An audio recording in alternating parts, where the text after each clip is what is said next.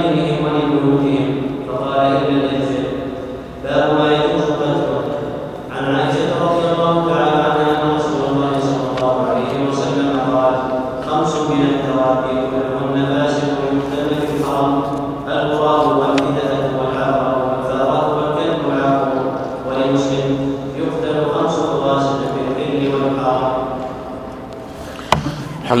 رب العالمين والصلاة والسلام على نبينا محمد وعلى آله وأصحابه وأتباعه بإحسان يوم الدين. قال الإمام الحافظ عبد الغني عبد الواحد المقدسي رحمه الله كتاب الحج. الحج مصدر حج يحج حجا وهو قصد بيت الله سبحانه وتعالى والمشاعر عرفة والمزدلفة ومنى لعمل مخصوص. والحج واجب مرة واحدة في العمر على المكلف المستطيع. ولله أن يحج البيت من استطاع إليه سبيلا. وهكذا ثبت في حديث ابن عباس وأبي هريرة عنه عليه الصلاة والسلام وهو محل إجماع من أهل العلم. والحج ملتقى عظيم يلتقي فيه المسلمون. وكان ملتقى للعلم من عهده عليه الصلاة والسلام إلى يومنا هذا. والقصص في هذا كثيرة مما يذكر في هذا أن الإمام الخطيب البغدادي رحمه الله التقى بكريمة بنت أحمد المروزية أحد رواة صحيح البخاري وهي من الرواة الثقات الحافظات رحمها الله عمرت عاشت مئة سنة ولم تتزوج ولدت سنة ثلاث وستين وثلاثمائة وتوفت سنة ثلاث وستين وأربعمائة سنة وفاة الخطيب البغدادي رحمه الله وهي من شيوخه ولقيها رحمه الله لقي جملة من العلم وممن بلغه حج كريمة فسمع منها صحيح البخاري رحمه الله كان سماعها عاليا ونسختها وسماعها مضبوطا متقنا رحمه رحمة الله عليهم جميعا. فسمع منها الصحيح في أربعة مجالس أو خمسة مجالس. وأحد المجالس استمر قرابة عشرين ساعة حتى سمع الصحيح كله. لكنه سماع ضبط وإتقان آه، رحمة الله عليهم وذكر المصنف رحمه الله باب المواقيت والمواقيت نوعان مواقيت زمنية ومواقيت مكانية. حديث ابن عباس وحديث عبد الله بن عمر وكذلك في معناه حديث جابر بن عبد الله وكذلك حديث ابن عبد الله في صحيح مسلم كذلك حديث عائشة عند أبي داود والنسائي بإسناد صحيح. وأحاديث أخرى في هذا الباب عنه عليه الصلاة والسلام في المواقيت. والمواقيت كما في هذا الحديث أنه وقتها عليه الصلاة والسلام وهي ذو الحليفة. عرق عرق العراق يلملم اليمن وذو الحليفة يحرم المدني والشام جحفة إن مررت بها ولأهل نجد قرن فاستبني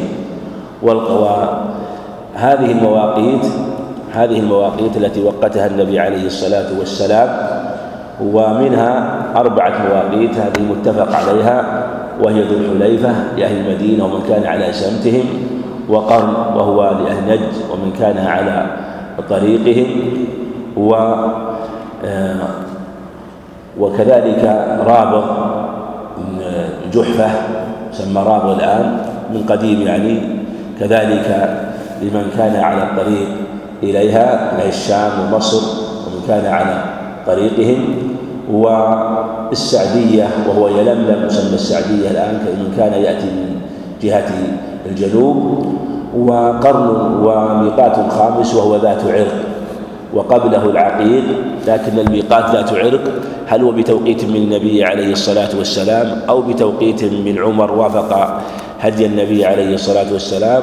صواب أنه من توقيته عليه الصلاة والسلام لما روى داود النسائي من حديث عائشة رضي الله عنها من رواية أفلح بن حميد عن القاسم عن عائشة رضي الله عنها وهو أفلح ثقة خلافا لمن أنكر عليه وهو ثقة باتفاق وأن النبي عليه الصلاة والسلام وقت ذات عرق لأهل العراق. وفي صحيح البخاري أن أهل العراق قالوا إن ميقات نجد جور علينا فقال انظروا حذوها من طريقكم فحد لهم ذات عرق. والذي يظهر الله أعلم أنه لم يحده عليه الصلاة والسلام إلا متأخرا ولهذا لم يشتهر ولم يعرف ومما يدل عليه ما رواه أبو داود من رواية الحارث بن عامر السهمي أن توقيته كان في حجة الوداع ولا شك أن هذا متأخر جدا.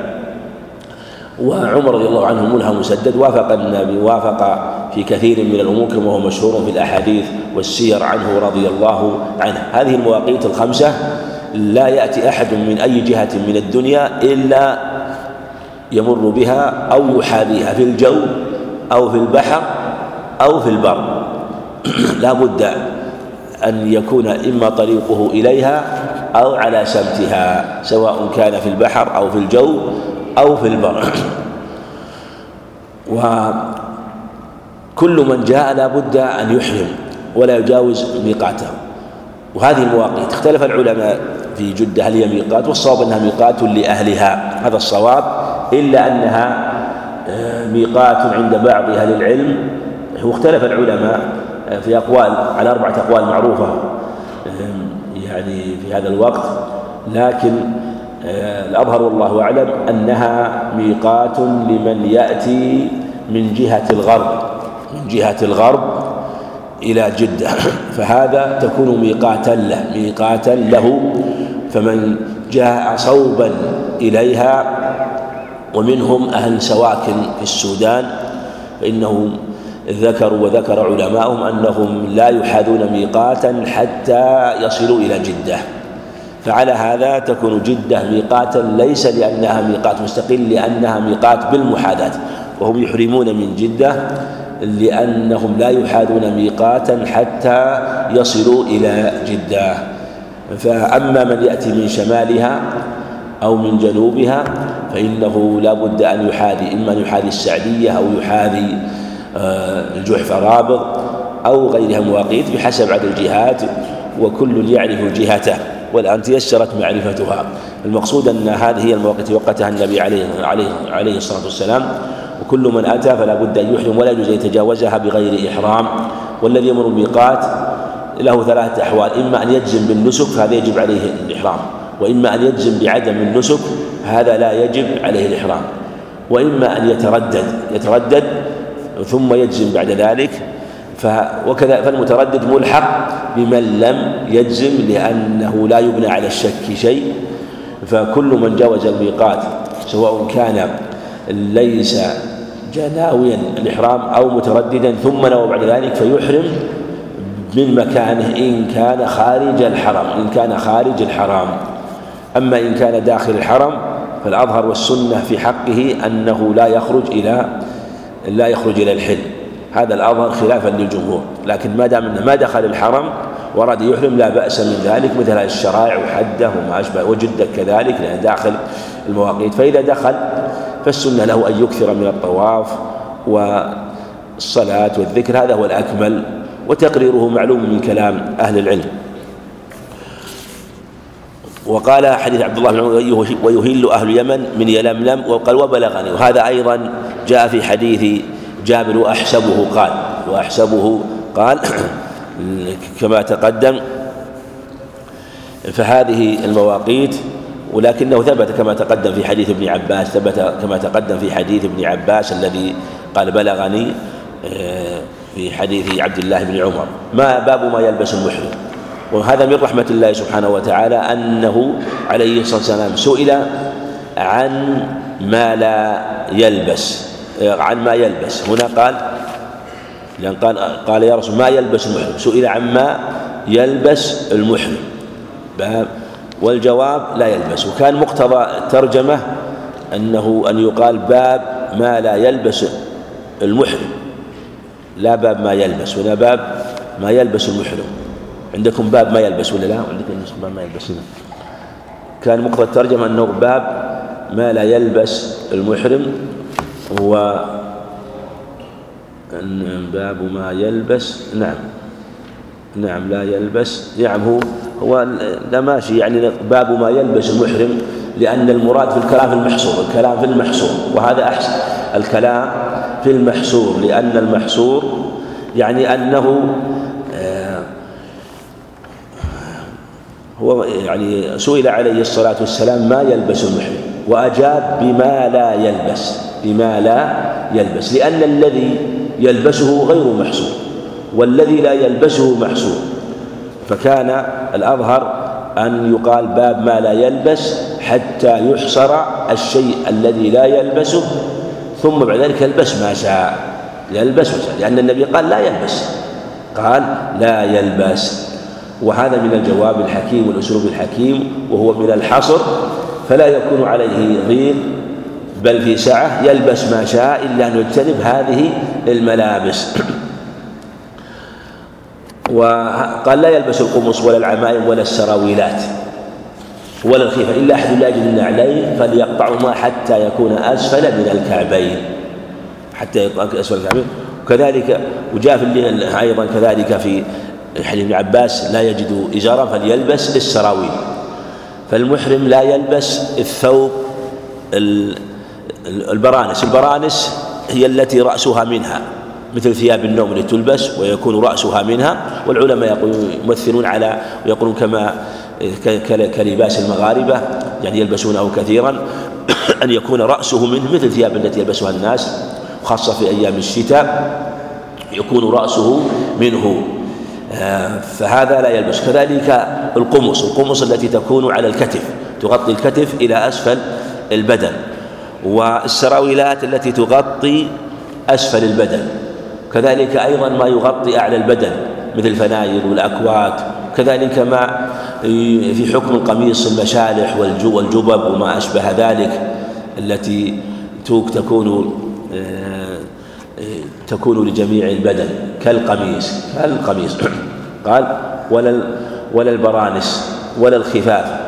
ولا الخفاف أيضا كذلك وهي التي تغطي الكعبين. إلا أحد لا يجد النعلين فليلبس خفين دلالة على أنه يلبس من النعال ما شاء.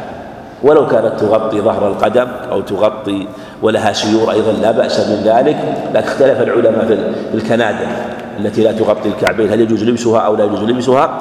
اختار تقي الدين جواز لبسها و وقول بعض العلم ضمن الأحناف وخالف الجمهور فقالوا لا يجوز لبس. إذا كانت الكنادر تغطي الكعبين هذا لا إشكال هي كالخفاف وإن كانت لا أشبه المقطوع الكعبان بارزان فالأظهر أنه لا بأس أن يلبسها لأن النبي عليه السلام قال وليقطعهما حتى يكون أسفل من الكعبين فيكون حكمهما حكم النعال حكمها حكم النعال لكن لو كان الإنسان يجد النعال ويجد الكنادر هل يجب عليه يلبس النعال؟ الأظهر لا يجب عليه يلبس النعال لأنها الآن أصبحت كالنعال كالنعال وهذا القطع ليس بواجب الآن نسخ على الصحيح بحديث ابن عباس لأنه عليه الصلاة والسلام قال في عباس الصحيحين خطب الناس في عرفات وقال إلا أحد لا يجد الخفين النعلين فليلبس الخفين أو لا يجد إزارا فليلبس السراويل ولم يأمر بقطع الخفين ولم يأمر بفتق السراويل وهذا كان في عرفة وحديث ابن عمر هذا كان في مكة يوم الجمعة يوم الجمعة آه، عليه خطب الناس عليه الصلاة والسلام يوم الجمعة يوم الخامس والعشرين أو الرابع والعشرين على الخلاف في خروجه من المدينة. خرج يوم السبت عليه الصلاة والسلام بين بعد صلاة الظهر وبات بذي الحليفة ومكث فيها صلاة صلى العصر والمغرب والعشاء والفجر والظهر من يوم الأحد من الغد يوم السادس والعشرين أو يوم السابع والعشرين من ذي القعدة. ثم سار عليه الصلاة والسلام حتى وصل إلى ذي طوى ثم بات ثم لما أصبح قد ذهب إلى مكة يختلف هل صلى الفجر في طريقه صبح يوم رابع يوم الأحد أو صلى في مكة عليه الصلاة والسلام.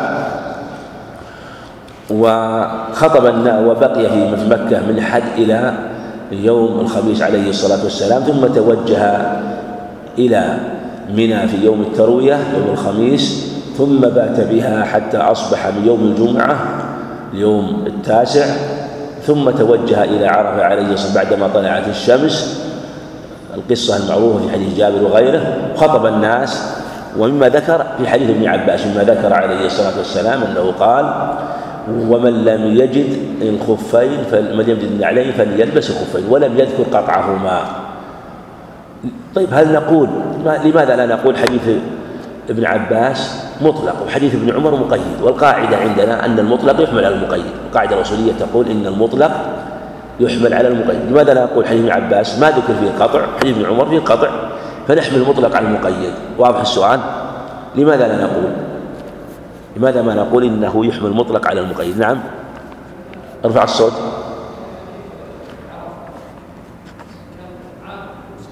نعم.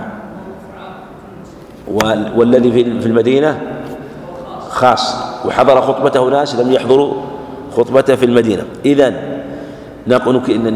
يزاد لو حملنا حديث ابن عباس على حديث ابن عمر لزم منه تأخير البيان عن وقت الحاجة ومن شرط حمل المطلق على المقيد ألا يستلزم تأخير البيان عن وقت الحاجة. هذا من شروطه لأن يلزم من تأخير البيان عن وقت الحاجة لأنه قد حضر خطبته عليه الصلاة والسلام بعرفة جمع عظيم. ما حضر بمنى؟ كيف نقول لمن كان بعرفة من الألوف المؤلفة الذين لحقوا به في الطريق أو الذين وصلوا إليه لما كان بذي الحليفة يعني بات بها عليه الصلاة والسلام. ثم وهو يسير لا يزال الناس يفيدون ويلتقون معه في الطريق. ثم لما قدم مكة الناس يقدمون.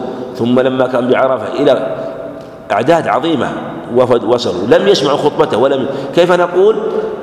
إنه يلزمكم القطع. لماذا؟ لأن الرسول قال للناس في فليقطعوا. هذا لا يمكن. يلزم تأخير البيان عن وقت الحاجة. وهذا مثل ما ذكر شيخ الإسلام. يقول هذا يعني كان لو أن إنسان أراد أن يفصل ثوب. فقال للخياط أريد أن تضع فيه آه، أزرارا وتضع فيه زيقا وتضع فيه أشياء لهذا الخياط. ثم ذهب إلى خياط آخر وأعطاه الثوب وقال فصل الثوب. ولم يقل له ضع فيه كذا وضع فيه كذا سكت. فلما أراد يستلم الثوب من الذي لم يقل له ضع كذا وكذا قال لماذا لم تضع أزرارا؟ لماذا لم تضع زيقا؟ لماذا؟ قال لم تقل شيئا. قال أنا قد, أنا قد قلت لجهلك. قلت لجهلك. هذا لا هذا لا يصح. أنت قلت لجهلك لكن لم تقل لم تقل لهذا أنا لا أعلم. إن كنت تريد فلتقول لي هذا. فإنك تقول لذلك كذلك أيضا الذين بعرفة يقول نحن لم نسمع ولم نعلم. فكيف يلزمنا أن آه، نعمل بحديث لم يبلغنا والشرائع لا تثبت إلا بالعلم والبلوغ.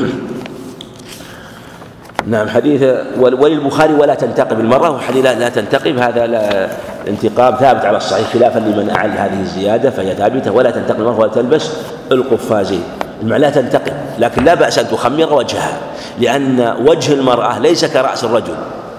وجه المرأة هل هو كرأس الرجل ولا كبدنة؟ نعم. يعني وجه المرأة إن قلنا إن قلنا كرأس الرجل فإنها ماذا؟ تكشفه. لكن نقول ماذا؟ هي وجهها كبدن الرجل. إذا لا تخمره بما صنع له. مثل مثل ما أن الرجل لا يستر بدنه بماذا؟ بالمصنوع. لا يستر بدنه. لا يلبس السراويل ولا القميص لكن يلبس الرداء يلبس الإزار. هذا ليس خاصا البدن.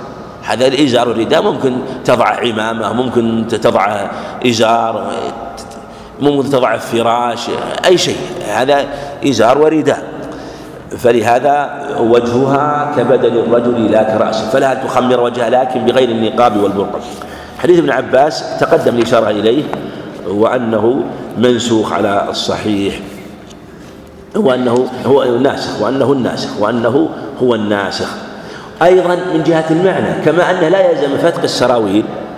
كذلك لأن كثيرا ممن يقول بالخف يفتق السراويل لا يقول به. كذلك الإزار النعلان كذلك. حديث ابن عمر رضي الله عنهما وفي معنى حديث عائشة في الصحيحين وكذلك حديث جابر في صحيح مسلم. في قوله عليه لبيك اللهم لبيك لبيك لا شريك لك لبيك إن الحمد إن الحمد لك والملك إن الحمد لك والملك. فهذا وإن أحسن من أن لأن إذا كنت أن تكون تعليلية. وإذا كانت تعليلية كأنك لبيت أن الحمد لبيك أن الحمد لك والملك. لكنك أنت أنت تحمده سبحانه وتعالى تثني عليه في كل حال. فهي مستأنفة استئنافا بيانيا. كأنه قيل لماذا؟ استئناف بياني كأنه جواب سؤال مقدر كأنه قيل لماذا؟ لأن الحمد له سبحانه وتعالى في هذه الحال وفي غير هذه الحال سبحانه وتعالى. وهذه التلبية السنة سنة عند جماهير العلماء وهل يجب النطق بها الجمهور لا يجب النطق بها وذهب الكوفة إلى وجوب النطق واختار تقي الدين إلى أنه يجب قول أو عمل. لا بد أن يقول قول يلبي أو يكون مع هدي العمل يكون مع هدي يقلده إذا كان من الغنم أو يشعره إن كان من آه، الإبل أو كذلك يقلده. لا بأس من من جنب بين التقليد والإشعار في الإبل. وكان عبد الله بن عمر يزيد لبيك اللهم لبيك وسعديك وخير يديك والرغباء إليك والعمل. والنبي عليه الصلاة والسلام لزم تلبيته فدل على التوسعة في مثل هذا. وأنهم رضي الله عنهم كانوا يقولون ويزيدون ولم ينكر عليهم عليه الصلاة والسلام. دل على أن ما كان المقام مقام تعظيم فإنه يعظم الله عز وجل بما فتح الله. لكن الأولى أن يلزم تلبيته التي نقلت عنه عليه الصلاة والسلام. ومن ذلك أيضا التعظيم في الركوع والدعاء وكذلك أيضا الدعاء في السجود مع شيء من التعظيم. عن أبي هريرة رضي الله عنه وحديث هريرة أورده المصنف رحمه الله ببيان أن المرأة لا لا يلزمها الحج إذا كانت لا تجد محرما. لا يلزم الحج إذا كانت لا تجد محرما. ولا شك أنه لا يلزمها الحج لكن هل المحرم من شروط الوجوب أو من شروط الأداء؟ على قولين. هل هو من شروط الوجوب؟ الأكثر على أنه من شروط الأداء. شو الفرق بينهما؟ إن قلنا إنه من شروط الوجوب فلو أن امرأة غنية يعني قادرة الحج عندها مال يكفيها للنفقة ويكفيها أيضا لنفقة المحرم لكنها ما وجدت محرما يرافقها. ثم ماتت. هل يجب أن نخرج من مالها حجة عنها ولا ما يجب؟ إن قلنا ماذا من شروط الوجوب؟ يعني هل نقول إن قلنا من شروط الوجوب؟ فله حكم. إن قلنا من شروط الأداء فليس له حكم. طيب. متى لا يلزم الحج؟ إذا قلنا إن المحرم من شروط ماذا؟ الوجوب. إذا قلنا من شرائط الوجوب معنى ما وجب عليه. ما وجب عليه. وإن قلنا من شرائط الأداء أنه واجب عليها لكن ما يجب ما لا يجب عليها أن تؤديه في هذا الوقت في هذه السنة. لا يجب في هذه السنة لا يجب عليك الأداء لكنه يجب عليه يجب من حيث الجملة. مثل المرأة الحائض قضاء الصوم يجب عليها لكن لا يجوز أن الآن لا تؤديه لأنها يمتنع أو لا يصح الصوم مع حيض لكنه واجب واجب. ومثل من كان آه، جنبا جنبا أو من دخل الوقت أو من كان غير متطهر الصلاة واجبة في الذمة لكن لا يجوز أن يؤديها الآن لأنه على غير طهارة. وحديث هريرة ورد في معنى أخبار. حديث هريرة ورد باليوم والليلة. وحديث ابن عمر في الصحيحين مسيرة ثلاثة أيام. لا تسافر مسيرة ثلاثة أيام. حديث ابن سعيد في الصحيحين لا تسافر مسيرة يومين. وفي حديث أبي هريرة عند أبي داود بسند صحيح لا تسافر امرأة مسيرة بريد.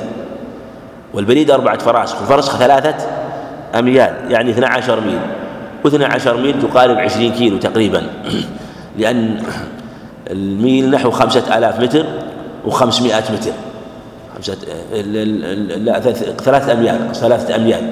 ثلاثة أميال نحو خمسة آلاف متر وخمسمائة متر اللي هو الفرسخ الفرسخ. الفرسخ ثلاثة أميال وهو خمسة آلاف متر وخمسمائة متر وكسر.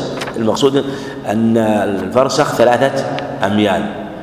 وفي حديث كما تقدم لا تسافر امرأة مسيرة بريد حديث ابن عباس صحيح لا تسافر امرأة إلا مع ذي محرم. لم يذكر أي مدة.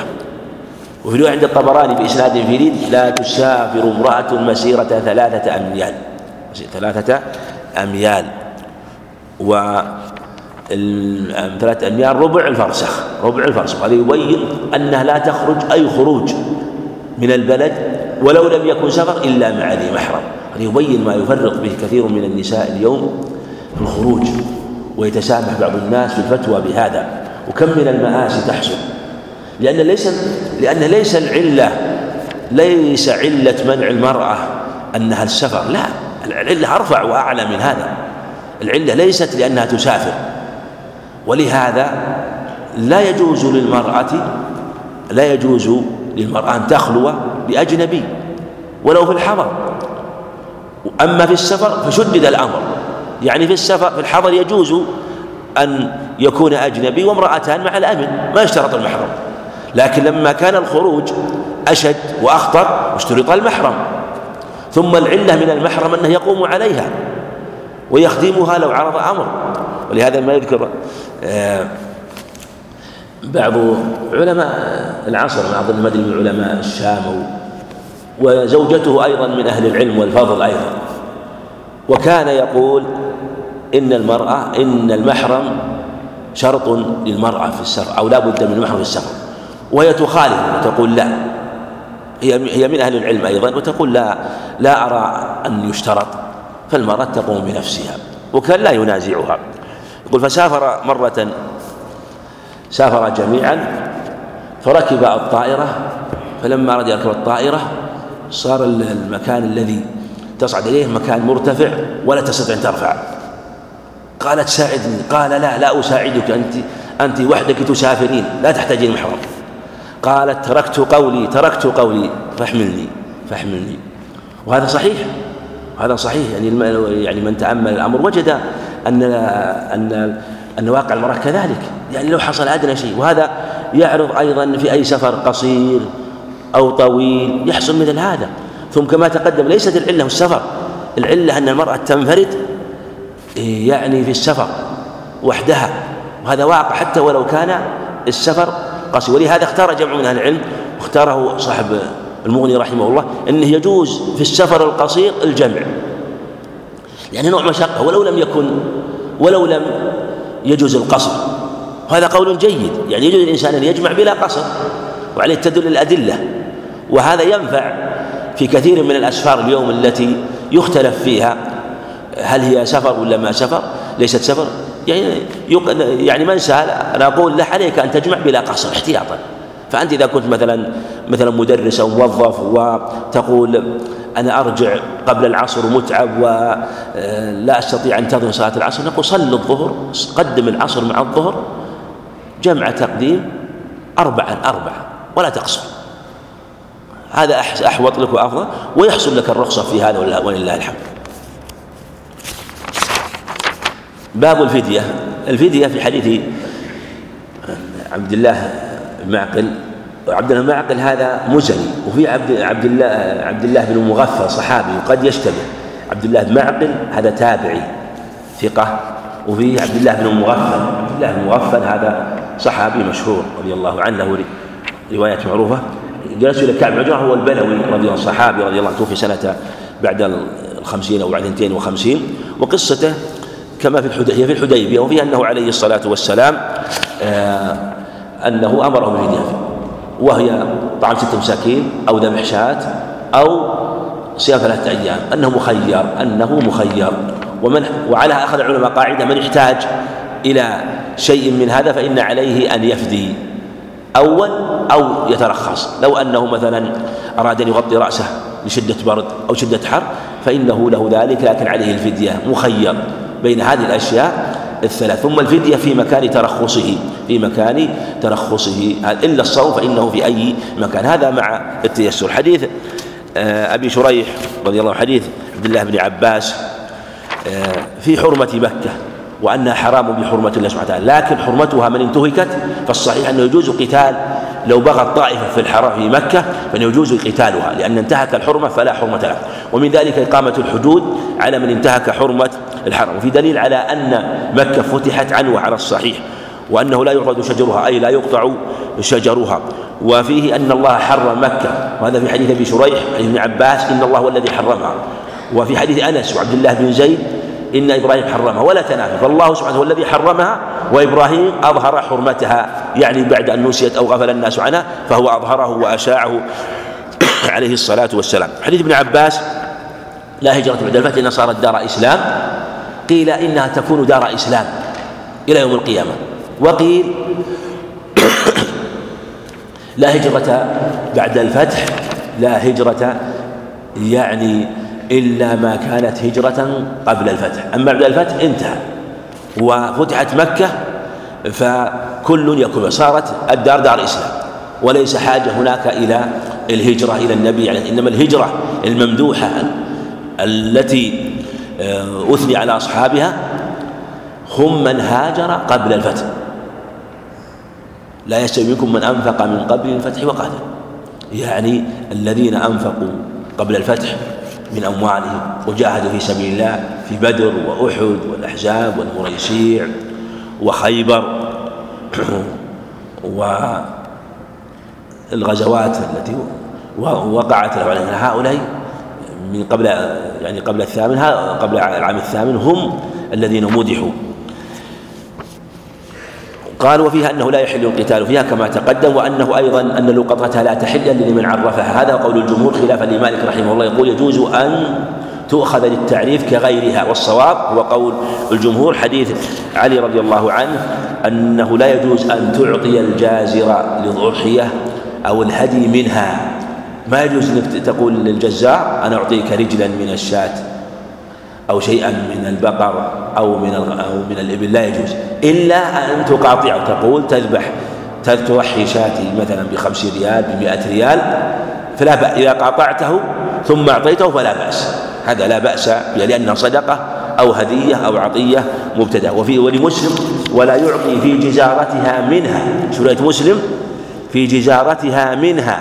أما إذا أعطى في أعطى منها شيئا ليس في جزارتها إنما عطية مبتدأة يعني يكون الذي ذبحها تطوع بذلك تطوع بذلك تطوعا خالصا يعني بمعنى أنه بينه وبينهم من الصلة أنه لا يطلب شيء وهو يذبح له عادة فلا بأس أو أنه قاطعه كما تقدم. حديث باب ما يجوز قتل حديث عائشة رضي الله عنها في هؤلاء الخمس وهذه الدواب الخمس صحيح أن قتلهن لأجل خروجهن عن غير لأجل تعديهن لأجل تعديهن ولهذا قال يتعدين بالإيذاء سمي سميت فواسق لخروجها عن غيرها بالإيذاء وقيل خروجها عن غيرها بتحريم أكلها وقيل لخروج عن غيرها بحل أكل غيرها.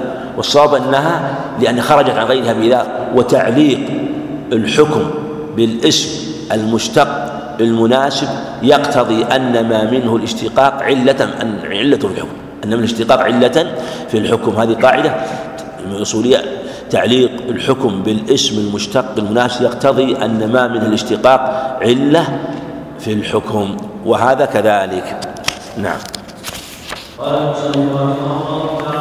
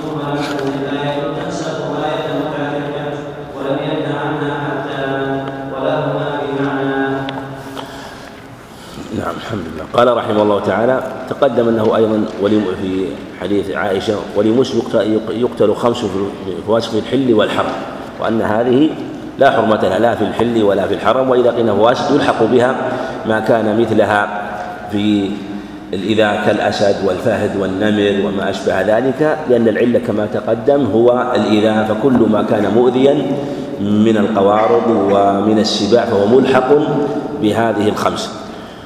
وجاء في الصحيحين أيضا من حديث حفصة وفي الصحيحين من حديث ابن عمر.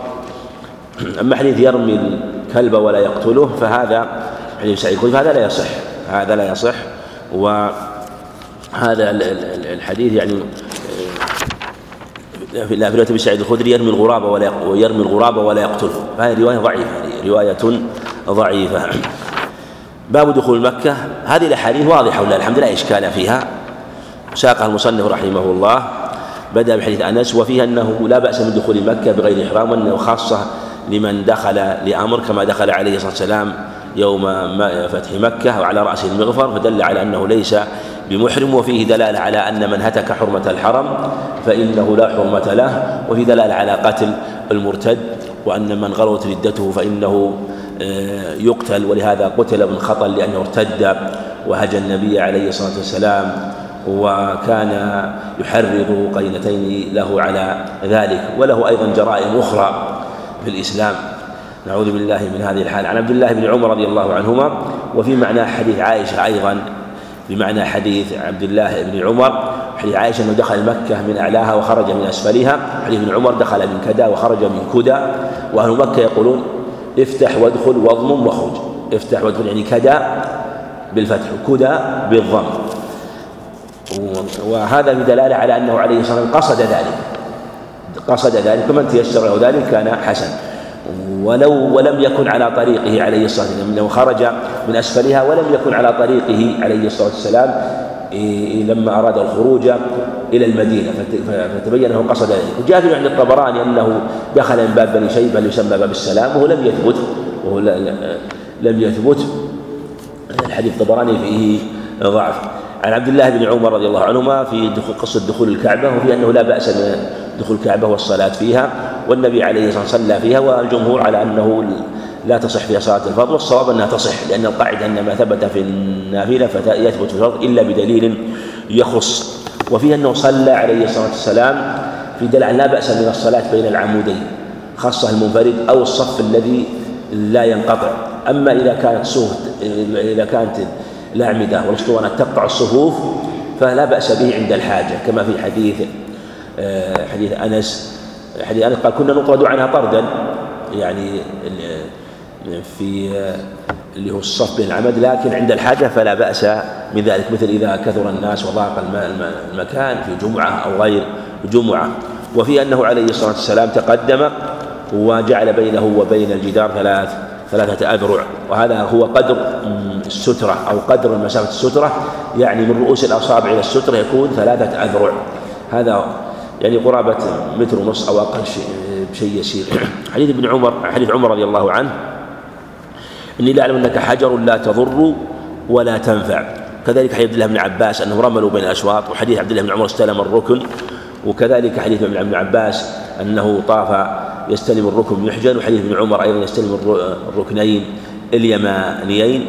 فهذه الأخبار كلها في مشروعية استلام الحجر الركنين في حديث ابن عباس وابن عمر. وكذلك أيضا في قول عمني ليعلم أنك حجر تضر ولا تنفع. لا تضر لا تضر لا تضر ولولا أني رأيت رسول الله صلى الله عليه وسلم يقبلك ما قبلتك. كذلك أيضا في حديث ابن عباس أنهم رملوا ما بين الركنين رملوا من يعني من الحجر حتى لما كانوا بين الركنين فإنه أمرهم عليه الصلاة والسلام أن يمشوا وهذا في العام السابع في عام في عمرة القضية اللي هو قضاء لعمرة الحديبية. ثم في حجة الوداع أمرهم رمل من الحجر إلى الحجر عليه الصلاة والسلام في حديث ابن عمر وغيره وحديث جابر. وفيه أنه عليه الصلاة والسلام رمل من الحجر إلى الحجر وإنما آه، رمل ما بين الركنين رمل ما بين الركنين ليري المش... لأنهم آه، كما قال. قال المشركون يأتيكم قوم قد وهنتهم حمى يثرب بلغ النبي عليه الصلاة والسلام فأمرهم أن يسرعوا فإذا كانوا بين الركنين أن يمشوا. قال قلتم كذا وكذا يقول المشركون وكانوا إلى الجهة الأخرى لهم والله أسرع من الغزلان أو أنشط من الغزلان. قال عمر يعني إنما رأينا رأينا المشركين. أما وقد أطى الله الإسلام وأهله يعني فكان يقول لسنا بحاجة. ثم قال أمر صنعناه مع رسولنا فلا نحب أن نتركه. وهذا هو المشروع لأنها نعمة عظيمة. ولهذا النبي عليه الصلاة عليه والسلام لما دخلها من أعلاها خلافا لدخوله عليه خلافا لخروجه لما خرج يوم الهجرة عليه الصلاة والسلام لما هاجر حينما آذاه المشركون دخل مكة من أعلاها دخل فاتحا منتصرا مطاطئا متواضعا صلوات الله وسلامه عليه. وقال لأصحابه لما قال حسان عدمت بنيتي إن لم تروها تثير النقع موعدها كداء. يعني الكداء اللي دخلوا. قال عليه الصلاة والسلام ادخلوها من حيث قال حسان ادخلوها من حيث قال حسان. حتى قال أبو سفيان لما دعاه العباس إسلام قال لا أسلم حتى أرى الخيل تطلع من كذا قال ما هذا؟ يقول العباس قال أمر طلع في قلبي يقول أبو سفيان. قال فلما جاءت خيل النبي عليه الصلاة والسلام ذكره العباس فأسلم. فقال النبي عليه الصلاة والسلام من دخل دار أبي سفيان فهو فأسلم وحسن إسلامه رضي الله توفي سنة 32 الهجرة بعد ذلك. وفي هذه الأحاديث مشروعية الرمل وأيضا مشروعية التقبيل وهذا ثبت التقبيل الحجر ثبت في الصحيحين. وأيضا في حديث في حديث أبي الطفيل عامر واثله أنه يستلم الركن بمحجن ويقبل المحجن. في حديث ابن عباس الصحيحين يستلم الركن بشيء في يده بلفظ في بشيء عنده عند البخاري. حديث ابن عمر صحيح في صحيح مسلم أنه عليه الصلاة والسلام استلم الحجر بيده وقبل يده وقبل يده. والمشروع إذن هو الرمل والإطباع لحديث ابن عباس أنهم آه، أخذوا أرضيتهم فجعلوها تحت آباطهم ثم قذفوها على عواتقهم ثم قذفوها على عواتقهم. حديث جيد. فالرمل فالاطباع في جميع الأشواط ويكون في الطواف الأول طواف القدوم في الطواف الأول طواف القدوم. وإذا لم يطف وإذا لم يطف الحاج طواف القدوم ولم يأتي مكة إلا بعد أن تحلل. هل له أن يطبع أو ليس له يطبع موضع خلاف. خاص إن كان لم يح لم لم يفسخ إزاره لا زال عليه رداؤه فلا بأس لأنه يطبع ولا إشكال. لكن كان قد لبس ثيابه فالاطباع في هذا الحديث يشق لأنه يضطر إلى أن يعني يفتح جيبه ويخرج الكتف ويبرز. وهذا فيه نظر والأظهر والله أنه لا يشرع مثل هذا أن هذا لا يشرع. لكن ربما لو كان أنه لا زال عليه إزاره ورداؤه وإن كان قد تحلل وإن كان قد يجوزه آه، لا بأس أن آه، يعني لا بأس بالرمل لا بأس بالاطباع. أما الرمل فيتحصل يتحصل ولا إشكال فيه يتحصل لا إشكال فيه مثل ما نرمل بين العلمين في السعي على كل حال مطلقا. و نعم حديث والاستلام كما تقدم للركنين اليمانيين للركنين اليمانيين. هذا هو الصواب خلافا لما فعله معاوية وقال له ابن عباس رضي الله عنهما فقال ليس شيئا من ليس شيء من البيت مهجورا. يقول معاوية. فقال ابن عباس لقد كان لكم في رسول الله أسوة. المعنى الاتباع. نحن لم نهجر نحن إنما نعمل المعنى على الاتباع. فهذا هو السنة الاتباع وأن نصنع كما صنع. والنبي عليه لم يستلم هذين الركنين إنما لم يستلم إنما استلم الركنين اليمانيين. والحجر الأسود يستلم ويقبل هذا بالاتفاق.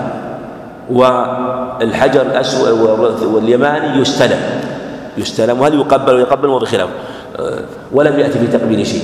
والركن والحجر الاسود هل يسجد عليه أو لا يسجد عليه؟ موضع خلاف. جاء في حديث ابن عباس مرفوعا وموقوفا.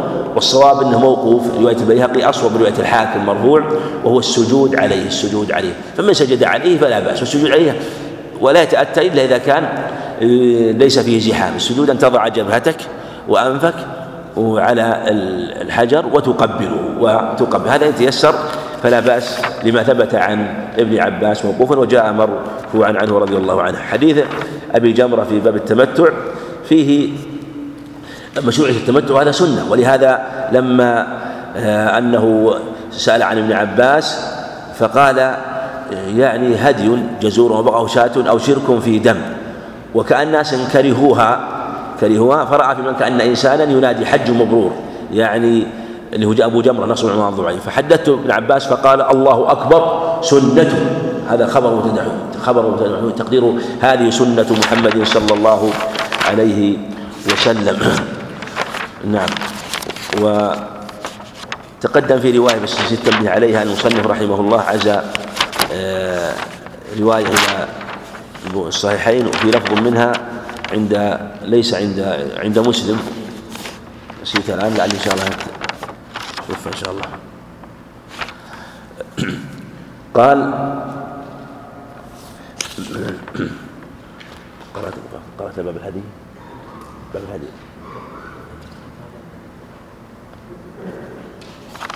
نعم نعم. نعم حديث عبد الله بن عمر. حديث عبد الله بن عمر رضي الله عنهما فيه تمتع الرسول صلى الله عليه وسلم في حجة الوداع بالعمرة إلى إلى الحج وأهدى عليه الصلاة والسلام. فيه أن المتمتع يهدي وهذا محل اتفاق. وكذلك القارن القارن متمتع. فمن تمتع بالعمرة ما استيسر من الهدي. وفيه أنه عليه الصلاة والسلام أمر من كان أهدى فإنه لا يحل. من أهدى ساق الهدي سواء كان من الحل أو ساقه من طريقه فإنه لا يحل فإنه لا يحل من شيء. ومن لم يسق الهدي من مفرد أو قارن فيشرع في حقه يشرع في حقه التحلل إلا أن يكون قد وقف بعرضه. يعني القارن والمفرد المشروع في حقه أن يتحلل إلا إلا بأحد أمرين. إذا كان قد ساق الهدي فلا يتحلل. ولا تحلقوا رؤوسكم حتى يبلغ الهدي محله أو وقول النبي عليه السلام إني سقت هدي لأن الايه دلالتها يعني فيها نظر لكن من حديث من حديث عائشة من حديث حفصة ومن حديث عائشة ومن حديث جابر إنه عليه السلام قال إنه لا يحل إني قد قلدت هدي ولبت رأسي فلا أحل حتى في لفظ لا يحل مني حرام حتى أنحر. أو كان الحاج قد وقف بعرفة. في هذه الحالة لا يحصل لا ليس له أن يتحلل بعمرة. ثم ذكر رحمه الله أفعال الحج كما فعل عليه الصلاة والسلام وأنه أفاض وإفاضته في يوم النحر ثم صلى الظهر على الصحيح بمكة ثم جاء إلى منى وجد أصحابه يصلون فصلى معهم عليه الصلاة والسلام.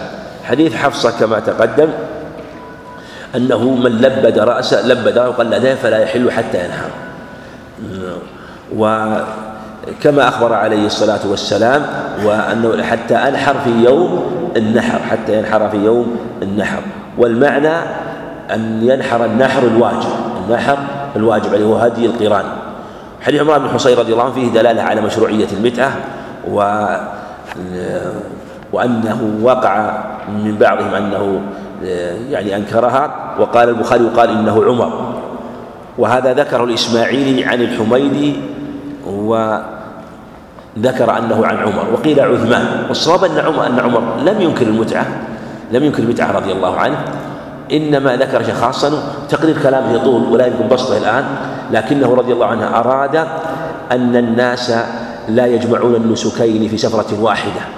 أراد أن يعمر البيت في الحج وفي غير الحج رضي الله وإلا هو صحيح لم ينهاهم عن المتعة. إنما أرادوا أن عمرة الناس كانوا يأتون البيت مرة واحدة أيام الحج عمرة يتمتعون بعمرة عمرة ثم يحجون ثم ربما لا يأتون إلا في العام الآتي. فقال عمر يعني إنكم لو أتيتم بحجة مفردة ثم أخذتم عمرة في نفس العام أتيتم بعمرة في رمضان قبل رمضان ثم حججتم أفضل من كونكم تأتون إلى مكة مرة واحدة متمتعين. وهذا الذي أراد عمر رضي الله عنه وهو الذي هو قول الأئمة الأربعة رحمة الله عليهم. أما المتعة والتمتع هو أفضل على كل حال أفضل من الإفراد. ولمسلم نزلت آية المتعة في قوله ما تمتع بعمرة الحج وأنها عمل وأن النبي أمر بها عليه السلام ولم ينسخها شيء. نعم. قال المسلم رحمه الله تعالى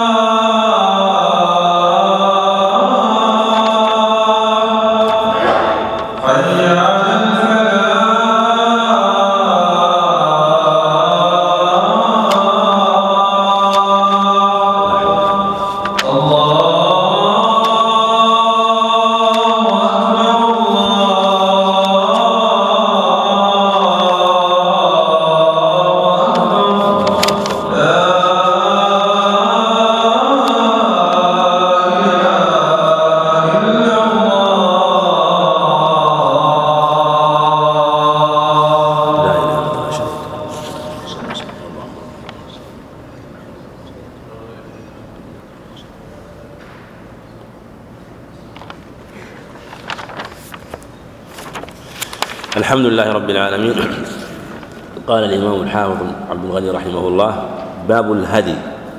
ذكر حديث عائشة رضي الله عنها بدلالة على مشروعية إشعار الهدي وأنه لا بأس أن يشعر هديه عند الميقات وكذلك لا بأس أن يبعث الإنسان بالهدي ولو كان في بلده. لا يشترط مثلا بالهدي أن يكون مع الإنسان فلو أنه أربعث به فلا بأس. فثبت صحيح أنه عليه الصلاة والسلام أهدى غنما وقلدها. تقول عائشة فتلت هدي فتلت قلائد النبي عليه الصلاة والسلام بيدي. قالت أنا فتلتها بيدي يعني قلدتها رضي الله عنها. وفيه آه، أنه لا بأس أن يكون قبل الإحرام أو بعد الإحرام. لا يشترط مثلا أن يكون إشعارها بعد الإحرام لأنه شعار مستقل وعبادة مستقلة خلافا لمن قال ذلك. وبوب البخاري على هذا المعنى وأن من أشعر من أشعر وقلد الهدي ثم أحرم أو نحو من ذلك وأنه لا بأس أن يكون قبل ذلك فهي كلها عبادات مشروعة. وفيه أن من آه، أهدى فإنه لا يكون حراما. لو إنسان أهدى وهو في بلده فإنه لا لا يحرم عليه شيء ولا يحدث له شيء فليس كالهدي فليس كالأضحية من أراد أن يضحي فإنه يجتنب أما الهدي فلا بأس به ثم الهدي في كل وقت إرسال الهدي في أي وقت. حديث هريرة رضي الله عنه رأى رجل يسوق بدنه فقال اركبها في دلالة على جواز ركوب الهدي. إذا كان يتحمل وفي الصحيحين معناه من حديث أنس أيضا عنه عليه الصلاة والسلام وعن جابر أيضا عند مسلم أنه رأى رجلا يسوق هديا فقال النبي اركبها بالمعروف إذا ألجئت إليها حتى تجد ظهرا تجد ظهرا. وهذا حينما آه، يكون محتاجا إليها ولا تتضرر فلا بأس بذلك. وإن إذا كانت تتحمل إذا كانت تتحمل. وعمومه يدل على عدم الفرق بين الهدي الواجب والهدي المستحب. لا بأس من ركوبها. ولا يقال إنه رجوع في الصدقة. بعضهم منع لأنه جعلها لله فما جعل لله لا يعود في هذا ليس عودا في هذا. هو جعل لله سبحانه وتعالى وهو محتاج إليه. ولهذا جاز على الصحيح أن ينتفع الإنسان بوقفه. بل البخاري رحمه الله من فقه رحمه الله من استنباطاته العظيمة أنه استدل بهذا الخبر بوب في كتاب في باب الوصايا أو باب الوقف أو أبواب الوصايا شيء من هذا. باب انتفاع الواقف بوقفه. انتفاع الواقف بوقفه. وذكر آه، شيئا من هذه الأخبار وهو ركوب الهدي. الهدي جعل لله. وهذا واضح في حجة لمن قال يجوز. ولا شك أن يجوز للواقف أن ينتفع بوقفه. أما إذا كان الوقف جهة عامة فهذا باتفاق أهل العلم. مثل إنسان بنى مسجد لا بلا شك ينتفع بمعامل المسلمين. أو بنى بيت للضيافة لمن مر بهذا الطريق من احتاج مر ومر به. فهو لا بأس لأن ما خص جعل لمن مر. أو ما أشبه ذلك لا بأس. آه، أما إذا كان شيئا خاصا شيئا خاصا فالجمهور على أنه لا الشيء الخاص. يعني لو وقف يعني بستانا أو دارا ويمكن أيضا منه الصور المتقدمة لو كان يعني لو وقف بئرا لو وقف بئرا فلا بأس أن ينتفع بها بشربها أو وقف آه، دارا مثلا احتاج إلى ذلك لا بأس أن ينتفع بها أو منها بل منه أنه لا بأس أن يدخل نفسه يعني يستثني نفسه يدخل نفسه لا بأس من ذلك يدخل نفسه في الانتفاع فينتفع بالوقف. وحديث زياد بن جبير عن ابن عمر أنه ناخ بدنته ونحرها فقال ابعثها قياما مقيدة سنة محمد صلى الله عليه وسلم. وهذا هو السنة. وفي عند أبي داود من حديث جابر أنهم كانوا ينحرون الإبل معقولة يقيمونها على ثلاثة على على ثلاث قوائم وتقيد وتربط رجلها اليسرى ثم تنحر فإذا وحدت سقطت وهذا هو السنة. ويجوز أن تذبح يعني تنحر جالسة كما يجوز أن تذبح. كما أن يجوز نحر المذبوح يجوز نحر ذبح المنحور أيضا. لا بأس لأن المقصود كما هو إهراق الدم كما في حديث رابع حديث الصحيحين ما أنهر الدم وذكر اسم الله عليه فكل. وفي عند أبي داود أمر الدم بما شئت. نبي طبي شديد أمر الدم أو أمر الدم بما شئت. يعني المقصود هو أن يخرج الدم الذي تحل به الذبيحة. على خلاف ما هو آه، شرط ذلك.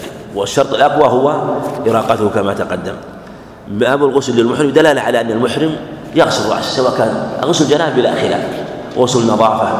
لا بأس بذلك في قصة ابن عباس والمسور بن مخرمة في هذا. وأن عبد الله بن حنين ذهب إلى آه، عبد الله إلى أبي أيوب رضي الله عنه وأنه سأله رضي الله عنه كيف؟ قال سلم عباس كيف كان كيف يغسل رأسه وهو محرم؟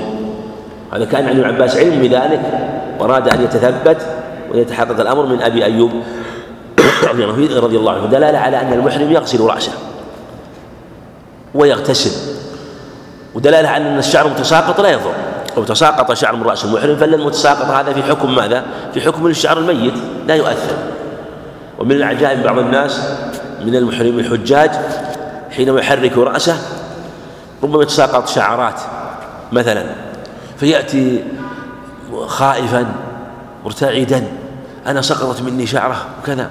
ومع ذلك ربما يكون حليقا وربما يكون آه، يعني مرتكب بعض الأمور ولم يتحرك قلبه وهذا من تسوير الشيطان حيث أنه يكبر له الصغير.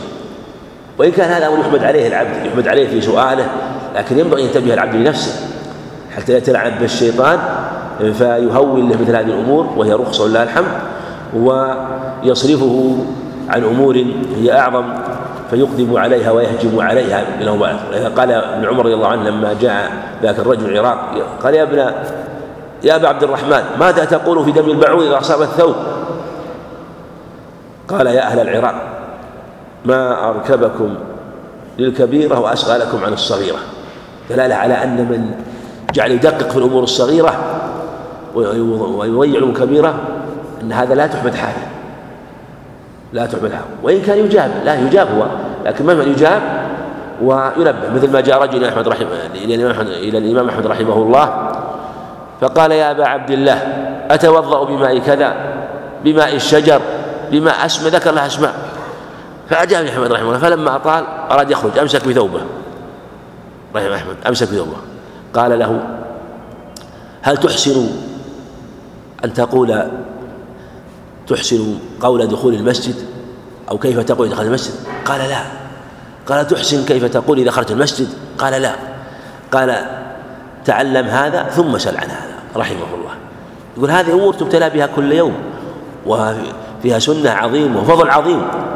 ومع ذلك ربما لا تعرض لك قد يعيش الإنسان ويموت ولم تعرض له هذه المسائل أبدا. وهذه المسألة تعرض كل يوم في المسجد داخل خارج أقل ما يكون في الصلوات الخمس سوى غيرها من أمور تعرض. فيسأل عن هذه ويعرض عن هذه. فهذا من فقه الإمام أحمد رحمه الله باب فسخ الحج إلى العمرة كما تقدم وأنه يشرع فسخ الحج فسخ الحج إلى العمرة. ولهذا قال سلف بن شبيب المسمعي وهو من شيوخ مسلم رحمه الله يا أبا عبد الله يقول كل أمرك عندي حسن إلا واحدة. قال ما هي؟ قال تقول بفسخ الحج إلى العمرة. قال الإمام أحمد رحمه الله كنت أظن أن لك عقدا وقد كان يبلغني عنك وكنت أدفع عنك والآن بان لي أنه لا عقل لك. عندي ثمانية عشر حديثا جيادا عن النبي صلى الله عليه وسلم أتركها لقولك. وشدد رحمه الله في هذا الأمر. وقد يشدد أحيانا كما يقع في كلام بعض الصحابة قد يشدد أحيانا من باب تعظيم السنة.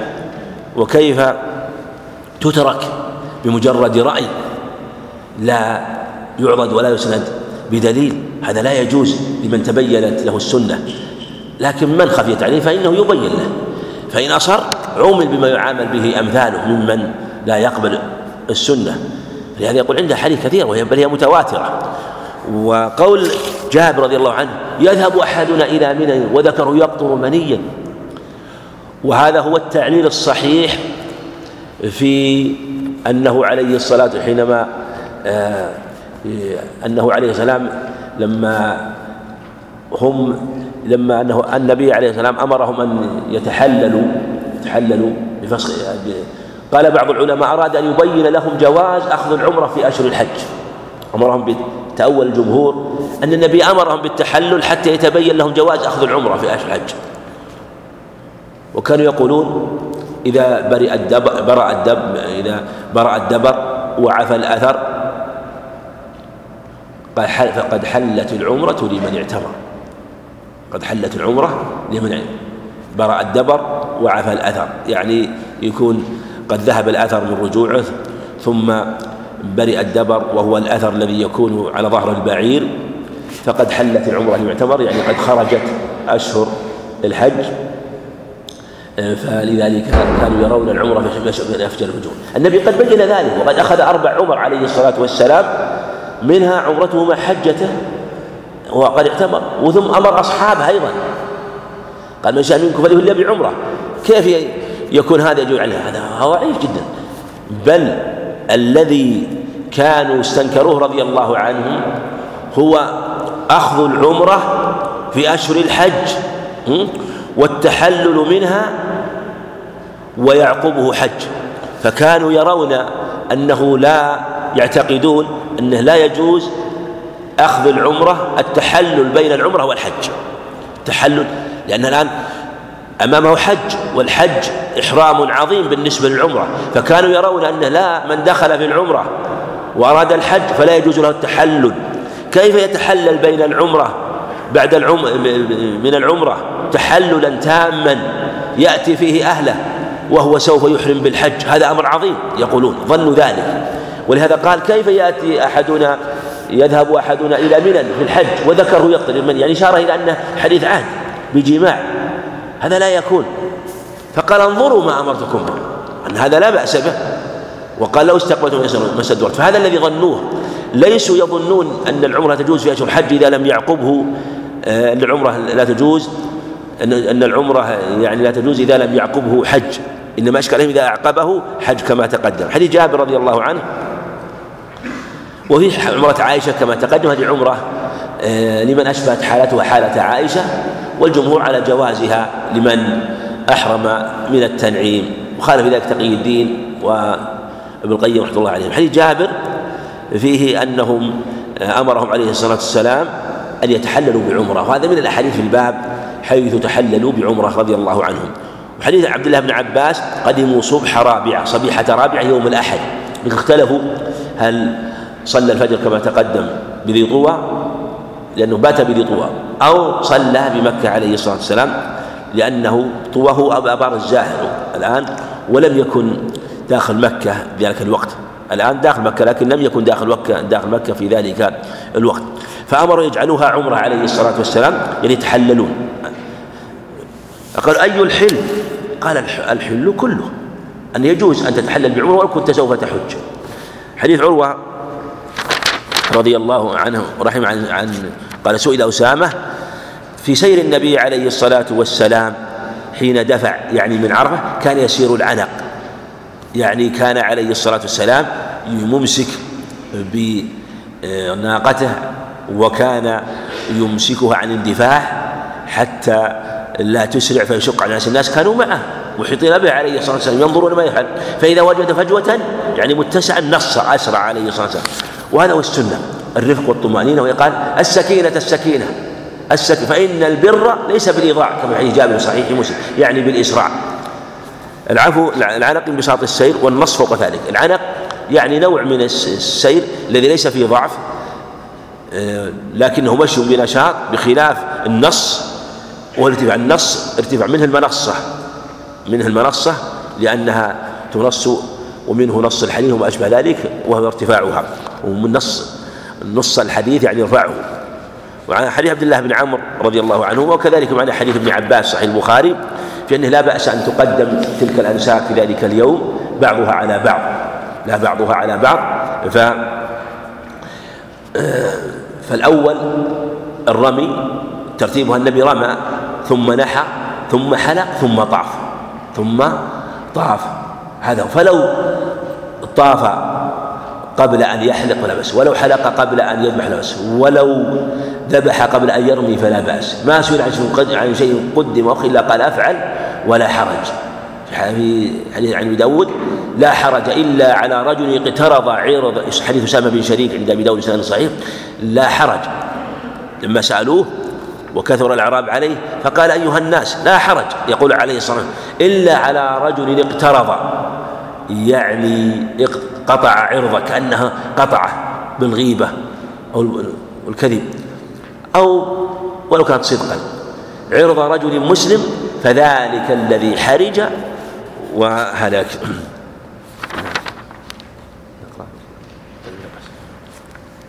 قال المصنف رحمه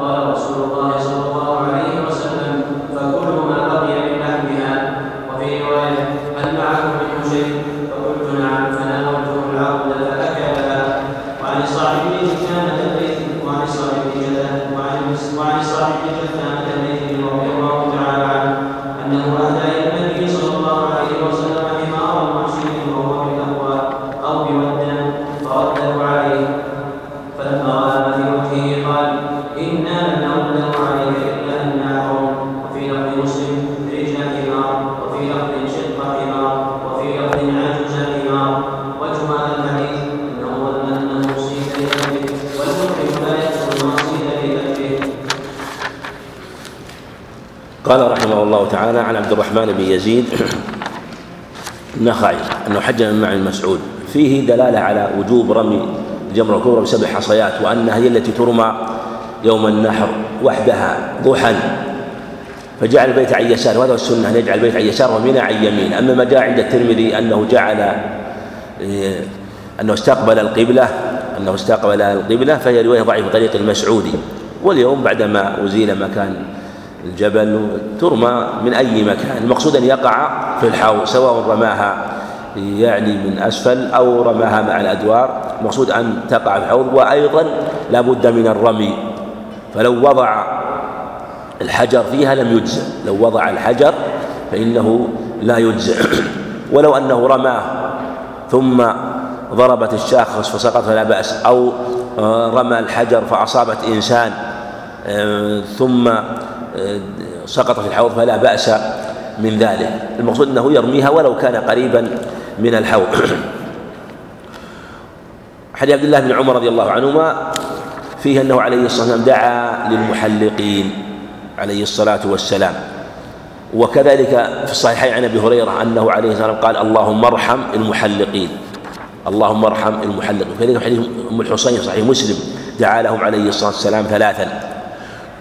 وفي حديث ابن عباس عند ابن ماجه بسند جيد قالوا يا رسول لما ظاهرت للمحلقين؟ قال لأنهم لم يشكوا. يعني بادروا وأراد أراد بالشك يعني أنهم لم يقبلوا تردد في القضية. ثم هذا هل هو في حجة الوداع أو في الحديبية أو فيهما كليهما؟ الصحيح. وعليه تدل الأخبار أن الدعاء وقع فيهما كليهما. أما في الحديبية فلقضية الكتاب لما أنه أمرهم يتحللوا ووقع الصلح أمرهم بالتحلل فكأنه وقع في نفوسهم شيء وقصة عمر معروفة في هذا. فالنبي قال انظروا ما أمرتكم به.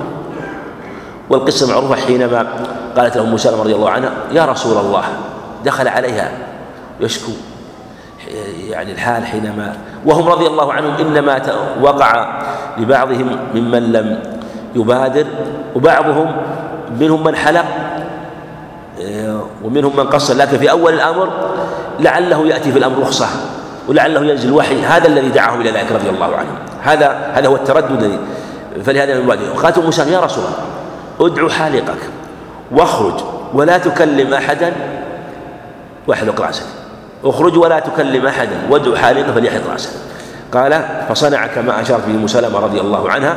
فلما رأوا النبي عليه الصلاة رأسه كاد يقتل بعضهم بعضا من الغم يعني من شدة الزحام يعني من شدة الزحام ومبادرتهم ومسارعتهم إلى فعل ما أمرهم به عليه الصلاة والسلام لكن بعضهم ربما قصر وبعضهم حلق. وكذلك أيضا دعا المحلقين لأنهم لم يستبقوا شيئا. وكذلك أيضا في حجة الوداع حينما أمرهم يطوفوا وهم محرمون بقران أو حج مفرد ولم يسوقوا الهدي وهو الأكثر لأنه لم يسوقوا الهدي إلا قلة من الصحابة طلحة وعلي رضي الله عنه هذا يذكر في الصحيحين وسائر الصحابة لم يكن معهم هدي رضي الله عنهم. فلما أنهم طافوا وسعوا النبي عليه الصلاة والسلام قال احلقوا أو قصروا احلقوا أو قصروا منهم من حلق ومنهم من قصر. حديث عائشة رضي الله عنها في أن من حاضت فإنه لا يجب عليها طواف. الوداع إنما الواجب هو طواف الإفاضة. قال حابسة هي دل على أن الحال تحبس تحبس. أما إذا لم ينتظرها الرفقة ففيها خلاف وكلام طويل لأهل العلم وتختلف بحسب حال المرأة الحائض. من جهة هل يمكن الرجوع على الرجوع وهل عليها ضرر أو ليس عليها ضرر. قال عقر حلقة وهذه من الدعوات التي لا يراد معناها مثل تربت يمينه عقرة حلقة. وما أشبه ذلك وهي عبارات يدعمون بها الكلام بلغة العرب لا يريدون بها حقيقتها. قال نعم قيل نعم قال فانفري يعني أنه لا آه، ليس عليها طواف وداع. وحديث ابن عباس أيضا إلى أنه خف عن الحائض والنفساء كذلك عن المرأة الحائض وأن أن يكون آخر عهد البيت. وجاء عند أبي داود آخر عهد الطواف بالبيت طواف بالبيت. حديث عبد الله بن عمر أيضا فيه أنه العباس استأذن النبي عليه الصلاة والسلام أن يبيت في مكة. دلالة على وجوب مبيت بمنى لأنه رخصة والرخصة لا تكون إلا من أمر واجب. في دلالة على أنه من كان متصدرا لأمر لا ينبغي ينزع منه وإن كان غيره يقوم مقامه. ولو ترتب عليه ترك مثل هذا الأمر واجب. والنبي عليه عليه الصلاة والسلام أذن العباس مجلس سقايته أن يترك الميت ويكون في مكة يسقي الحجاج. ويمكن أن يقبل له من أولاد عشرة يكفونه. ومع ذلك لم يأمره عليه الصلاة والسلام بأن يقوم أحد بكفايته أو آه، غيرهم ممن يلوذ به رضي الله عنهم. وفي حكمه من كان مع مريض أو امرأة معها أطفالها. وكذلك من باب أولى من لم يجد مكانا في منى يبيت في أي مكان ثم الصحيح أنه يبيت في أي مكان. ما نقول أنك تضرب خيمتك أو مكانك في أقرب مكان لا نقول الحمد لله ما دام أنك ما وجدت في مكان المبيت فإنك في هذه الحالة الأمكنة السواء الأمكنة السواء. يبيت فيه لكن ينبغي أن يكون في مكان قريب حتى يتيسر له التبكير في مسألة الرمي. فإذا كان يترتب عليه مثلا خلال بسنة أو ضيع سنة فيراعي ذلك. حديث ابن عمر رضي الله عنه جمع بين المغرب والعشاء. حديث ابن عمر وقع خلاف فيه. وكذلك حديث وفي معنى حديث أبي أيوب حديث ابن مسعود في صلاة النبي عليه الصلاة والسلام من مزدلفة والنبي عليه الصلاة والسلام جمع بين المغرب والعشاء. وأخذ العلماء بما دل على حديث جابر. وإذا حصل خلاف في حجة النبي عليه الصلاة والسلام فإنهم يفزعون إلى حديث جابر. حديث جابر صرح بأنه أذن أذانا واحدا للمغرب ثم أقام المغرب وصلى ثم أقام العشاء. هذا هو الصواب. أما قول لكل واحد منهما إقامة ولم يسمى هذا واضح ولا على إثر واحد منهما. أقام إقامتين لكن هنا لم يذكر أذانا والصواب أنه أذن عليه الصلاة والسلام. حديث ابن عمر وقع في خلاف كثير قيل منه وقيل من الرواة عنه. حديث أبي قتادة رضي الله عنه في صيد المحرم والحرم. فالمحرم لا يصيد إذا لا صيد الحل إذا كان محرما ولا كذلك صيد الحرام لا صيد الحرم. يا أيها يا أيها الذين لا تقتلوا الصيد وأنتم حرم. هذا يشمل صيد الحرم وصيد آه، كذلك الحلال البر غير الحرم. إلا أنه حينما يكون في الحرم فيحرم بأمرين يحرم بأمرين وهما كونه صيد حرم وكونه محرما وكونه محرما. وفيه أن المحرم إذا صاد الحلال صيدا ولم يصده له فإنه لا بأس أن يأكل منه. والنبي عليه أكل من الصيد لأنه لم يصده له. أما رواية ابن خزيمة دار إنما اصطدته لك فهي رواية وهم من معمر عن يحيى بن أبي كثير ولهذا أكل عليه الصلاة والسلام. ولهذا قال النبي هل أشرتم أو أصدتم أو أعنتم كما عند مسلم؟ في مسلم أنهم رأوا حمارا وحشيا وكان أبو قتادة لم يحرم لأن النبي أرسل عليه والسلام إلى سيف البحر إما ينظر عدو نحو ذلك أرسله في حاجة عليه الصلاة والسلام يرصد عيرا لقريش. نعم يرصد عيرا لقريش ولم يحرم في ذلك الوقت. لم يحرم فصادها. فرأوا حمارا وحشا وأحبوا لو أن أبا قتادة أبصره فجعل بعضهم يضحك إلى بعض فقال لم تضحكون؟ فلم يجيبوه سكتوا. فجعل ينظر فرأى حمارا فقال ناولين صوتي وكان على فرسه قال والله لا نعيد فغضب رضي الله نزل صوته. ثم صادت ثم أكلوا منه. وفي واختلف في هذا يعني كذلك في يعني في رواياته في رواية هذا الخبر لكن ما دل عليه أنه لم يصد من أجله. ولهذا حديث صعب بن جثامة أنه عليه الصلاة والسلام لم يقبل منه أنه أهدى له وقال آه، له إنا لم نرده عليه. نرده هذا مضعف آه، مدغم أصله نردده نردده. والمضعف المدغم حين لا يفك حينما يكون مدغما يراعى ما قبله يراعى ما قبله وكان قبل ما قبله مضمون فلهذا ضم ويجوز نرده يجوز أن تكون نرده. إلا أن حرم. هذا علة رده أنه حرم. ولهذا رده لهذه العلة يعني علة رد الأصلية أننا أننا حرم. مع كونك آه، اصطدته لي فلهذا لا يحل. وكما قال مصنف قال وجه لأنه ظن انه صيد لأجله والمحرم لا يأكل ما صيد لأجله. هذا هو الجمع بين الأخبار هذه المسألة. والله أعلم. وصلى الله وسلم وبارك على نبينا محمد.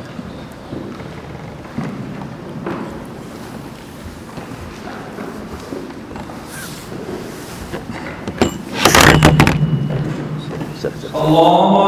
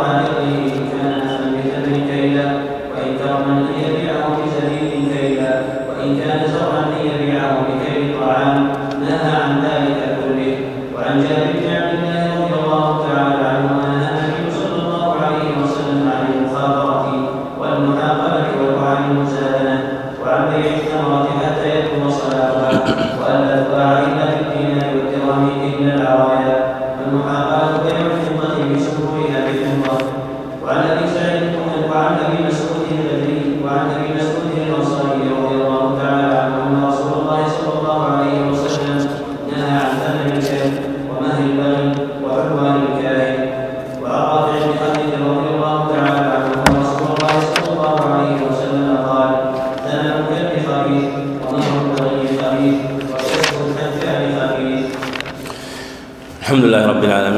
والسلام على نبينا محمد وعلى آله وأصحابه وأتباعه بإحسان يوم الدين. قال الإمام الحافظ عبد الغني رحمه الله تعالى كتاب البيوع.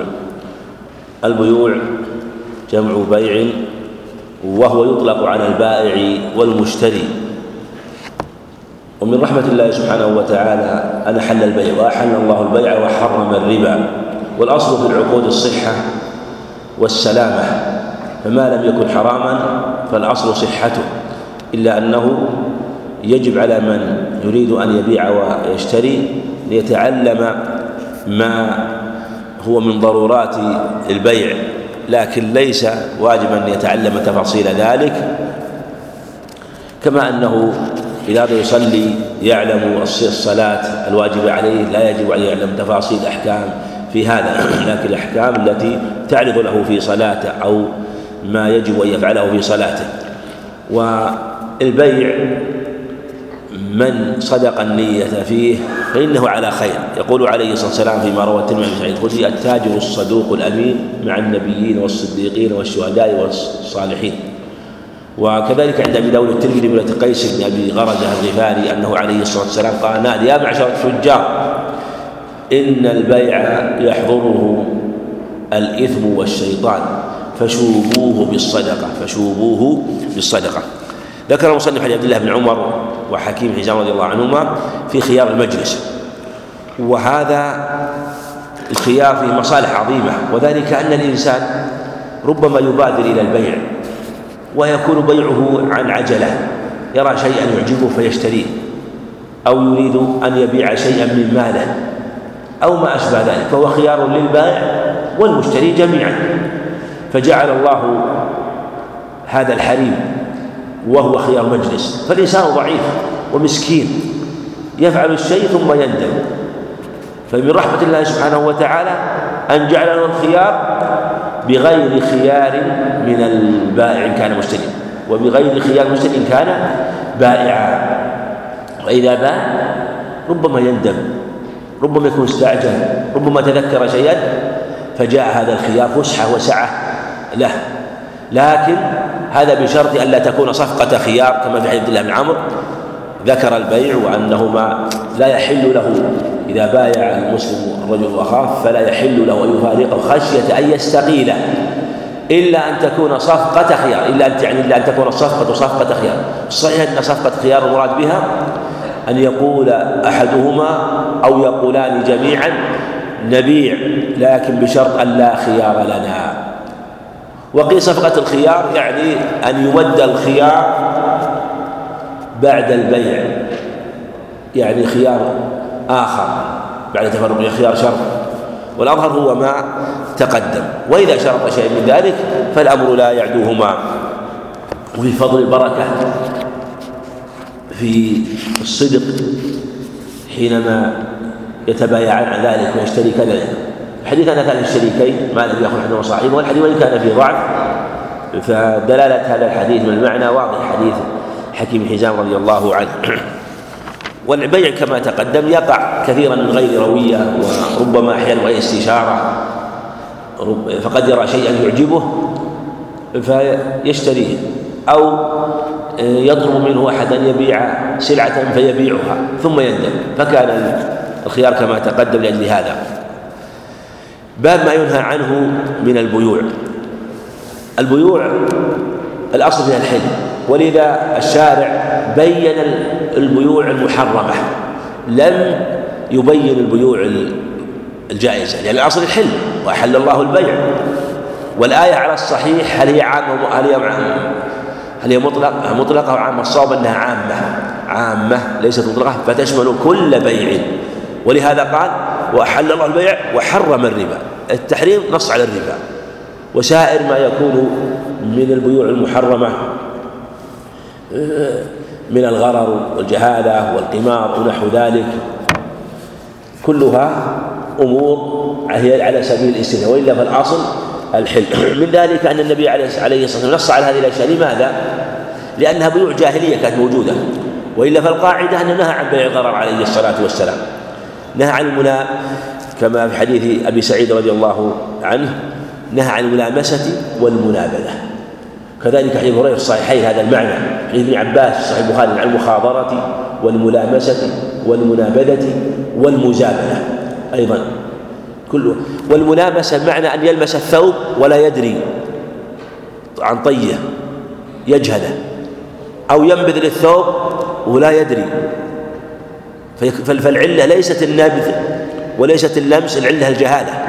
وإلا لو رأى إنسان مثلا ثوب أو رأى كتاب أو اشترى أي شيء يعرفه معلوم. ثم قال إذا رميته فقد تم العقد بيننا أو إذا لمسته فالعقد بين صحيح. هذا صحيح لا إشكال فيه. هذا لأنه لا غرر فيه. إنما المنهي عنه أن يكون يجعل أن الملامسة كانت بيع إما أن يعطيه الثوب في الظلام يرى ثوب يقول ما هذا يقول هذا ثوب؟ ولا يراه. يلمسه يقول أريد أن أشتريه. قال إذا لمسته فقد تم البيع. فالعلة ماذا؟ الجهالة لأنه لا يبصره أو لأن الثوب يكون مطويا غير منشور. غير منشور. فيجهل ويحتاج إلى نشره مثلا. يعني مما هناك شيء يختفي أو هناك شيء يؤثر في الثمن لكنه مختفي. لكن إذا كان الثوب مطوي وهو معلوم يعني مثل الثياب عموما لو إنسان يشتري ثوب في كرتونة مثلا هو يعلم الثوب لأنه إذا رأى ظاهره الدال على باطن لا بأس مثل ما يشتري الصبرة. صبرة حبحب صبرة حب صبرة تمر يعني شيء مجموع مكوب كومة يعني الصبرة الكومة. فيكفي رؤية الظاهر ما يحتاج يقلبها. ما دام أنه سواء إلا إذا كان في غش فالغش من الغش من البائع. والقاعدة في هذا أنه نهى عليه الصلاة والسلام عن بيع الغرار والغرر هو من طوت عاقبته هذا هو الغرر. ثم بيع الغرر كثيرة وما أكثرها اليوم وما أكثرها اليوم فكل ما كان منطو انطوت عاقبته فهو محرم. وهنالك أنواع من الغرر جائزة الغرر التابع وفي تفاصيل كثيرة لأهل العلم فليس كل غرر يحرم لا. هناك أشياء قد يضطر إليها فالإنسان قد يشتري يشتري الدار لا يجهل أساساته يشتري السيارة يراها في الظاهر وهكذا. لكن إن كان هناك عيب فلا بد أن يبين إن كان البائع يعلم. وهذه تفاصيل طويلة لأهل العلم في مسألة العيوب ونحو ذلك. أما الغرر اليسير فلا بأس. ومما أيضا يسأل عن كثير من الناس بعض المطاعم يعني تجعل بيعا مفتوحا أو ما يسمى البوفيه المفتوح يعني هل هو من البيوع الجهالة والغرر أو من البيوع الجائزة من علم المنع؟ والصواب أنه جائز لا لا تحريم فيه وذلك أنه معلوم في العادة والقدر مقدار ما يؤكل فليس فيه غرر وليس كل غرر ممنوع. ليس كل غرر ممنوع. ومثل هذا مما يكون في مصلحة للبائع ومصلحة للمشتري وكلهم يعني آه، مدرك وهو يراها. فليس هو يراها في الحقيقة ويرى الطعام لكن مقدار المأكول ربما له. هذا لا يضر. هذا لا يضر. ولهذا ذكر بعض المسائل وإن كانت هي قد لا تكون حجة على يعني كان المتقدم المتقدم رحمة الله عليهم يعني لم يذكروها نصا لكن هنالك مسائل تشبه هذا مثل ما اختار تقي الدين رحمه الله جواز تأجير الشاة بلبنها. واللبن لا يدرى يحلب منها كل يوم مرة ومرتين ها؟ والذي يحلبه لا يعلم قدرها إلا إذا حلب. كذلك أيضا جوزوا في المذهب يجوزون استئجار الأجير بطعامه. هذه مثلها في الحقيقة. استأجرتك تعمل عندي لو أنك أنت استأجرت إنسان يعمل عندك في بيتك عندك عمل في البيت الجارة حدادة أو ما أشبه ذلك عندك عمل في البيت أو يحفر شيء أو يبني شيء. قلت أنا أنا أستأجر كل يوم وطعامك علي إفطارك غداؤك عشاءك لا بأس. أنت تعد له الشيء الذي يشبعه. ما تدري يشبعه. هذا القدر لكنك تجتهد. تجتهد في ما يشبعه. ف وهو مجهول لكنها جهالة مغتفرة. جهالة مغتفرة. وكذلك ذكر النووي رحمه الله وغيره أنه يجوز دخول الحمام وهذا أيضا محل اتفاق بل اتفقوا. الحمامات اللي كانت موجودة في بلاد الشام الحمامات اللي مواضع آه، يعني التي تكون نازلة في الأرض ويكون فيها بخار وتطهر البدن ومن شدة البخار فينزل الإنسان فيها يكون لابس إزار وأعلى بدنه مكشوف. فمع شدة البخار وقوة البخار ينزل الوسخ والأثر والعرق من البدن. وقد يستعمل الصابون يستعمل الماء يستأجر فبعد ذلك يتنظف يستعمل الماء والماء ما يدرك قد يستعمل ماء كثير قد يستعمل ماء كثير. الصابون قد يستعمل صابون كثير قد يستعمل صابون قليل. الوقت وهكذا. المقصود أنه آه، يعني آه، أنه مجهول لكنها جهالة معروفة في العادة وليست جهالة مطلقة. فهذه مسائل تدل على هذا المعنى فلا بأس بها. أبي هريرة رضي الله آه، عنه في تلقي لا تلقى الركبان. تلقى الركبان. وتلقي الركبان الصحيح العلة فيه هو لأجل مصلحة عامة الناس لأن الركبان هم الذين يقدمون من خارج البلد سواء كانوا من من بادية أو من مدينة سواء يعني لا يشترط أن يكونوا من بادية. لو كانوا من قرية أخرى أو من مدينة أخرى وجاءوا فلا يتلقون حتى حتى يبلغوا السوق. فإذا اشترى منه فسيده بالسوق. يعني فسيده إذا اشترى فسيده بالسوق بالخيار إذا آه، بلغ السوق. سيده بالخيار معنى له الخيار في هذا. فمن اشترى منه فهو بالخيار. والركبان على الغالب وإلا قد يكونوا مشاة. قد يكونوا مشاة سواء كان على سيارات أو على دواب أو على أرجلهم فلا يتلقاهم إلا إذا كان هؤلاء الركبان عادة ما هناك سوق. إنما يأتي هؤلاء الركبان وأول محطة أو أول مكان في البلد ينزلون فيها. يقول إحنا يشق علينا ما نستطيع ننزل. إلى أسواق الناس. إحنا ننزل إلى هذا المكان مثل ما يأتي اليوم بعض الناس بالحبحب ولا الخضار تجدهم على الطرقات. ما نقول لا تلقم تشتري منهم لا بأس. لكن لو كان قد عهد مثلا موسم مثلا حبحب أو موسم الناس يقصدون السوق مثلا أو طماطم والناس لهم سوق معتاد وكل يذهب إلى السوق. ففيها لا يتلقون. أما إذا كان لا كما هو المعتاد؟ لكثرة الأسواق. فقد يباع في سوق معين وقد يكون آه، أسواق كثيرة وقد يبيع في هذا المكان. فمثل هذا لا بأس من ذلك لزوال العلة. ولأنه في الحقيقة لا يتلقاه. كل يتلقاه. ما هناك سوق معروف. كل يتلقى إنما العلة إذا كان في احتكار وهو منع عموم الناس من الاستفادة. وهذا المقصود منه مصلحة الناس على مصلحة الجماعة. لماذا؟ لأن في الحقيقة أولا حينما يتتلقى الركبان فيه انتفاع للمتلقي هذا. وفيه ضرر على المتلقى لكن فيه ضرر أكبر على الجمع لأن هذا سوف يشتريه. ثم ربما يكون شريطه يذهب ويبيع بسعر مرتفع. سعر مرتفع. فلهذا ترك حتى يذهب إلى السوق ويبيع باختياره. ولو كان أنه لو باع من هذا قد يبيع بسعر أعلى لأنه في الغالب ربما يبيع بسعر أعلى ثم هذا يبيعه بسعر أرفع مما اشترى في الغالب. ولا يضر ولا يضر لأن هذه مصلحة عامة والمصالح أن يغتفر فيها المفاسد الخاصة. ولذا قال ومنه ولا تناجشوا ولا يبيع بعضكم على بيع بعض. معنى أنه إذا باع أخوك المسلم باع سلعة مثلا بعشرة ريالات ما تقول للمشتري أنا عندي أحسن منها بعشر ريالات عندي مثلها بتسعة ريالات. كذلك الشراء على الشراء. لو اشترى أخوك من البائع فلا تقول للبائع أنا أشتري منك هذه السلعة ب عشر ريال اشتراها بعشرة ريالات. وهذا في حال التفاوض أو على الصحيح حتى بعد البيع ولو كان في خير المجلس لأنه ربما يبعث في نفسه الندم يبعث في نفسه الندم ويقول أنا أشتريها. يعني حتى ولو تم البيع وصار خيار مجلس موجود فقال أنا أشتري ربما يقول أنا أشتريها منك ب 11 ريال. فيقول أنا هونت فسخت البيع عشان يبيع هذا لا يجوز. بل قال بعضهم لا يجوز حتى بعد التفرق. بعد انقطاع خيار المجلس. وهذا هو الصحيح. لو إنسان مثلا اشترى سيارة ثم بعد ما تفرقوا ذهب إلى البائع. وقال بعت سيارة هنا قال, قال نعم. قال بيعتك رخيصة أنا أشتريها بكذا يزيد الثمن. يقول أنا بعت. قال أنا بعت علينا سوف أشتري. يأتي الشيطان يوسوس له.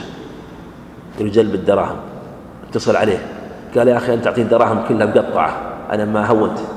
فيها عيب. قال ما في قال لا هذه ما تمشي. ربما يتحين في حيل. وربما ولو عمل أيضا مع المشتري.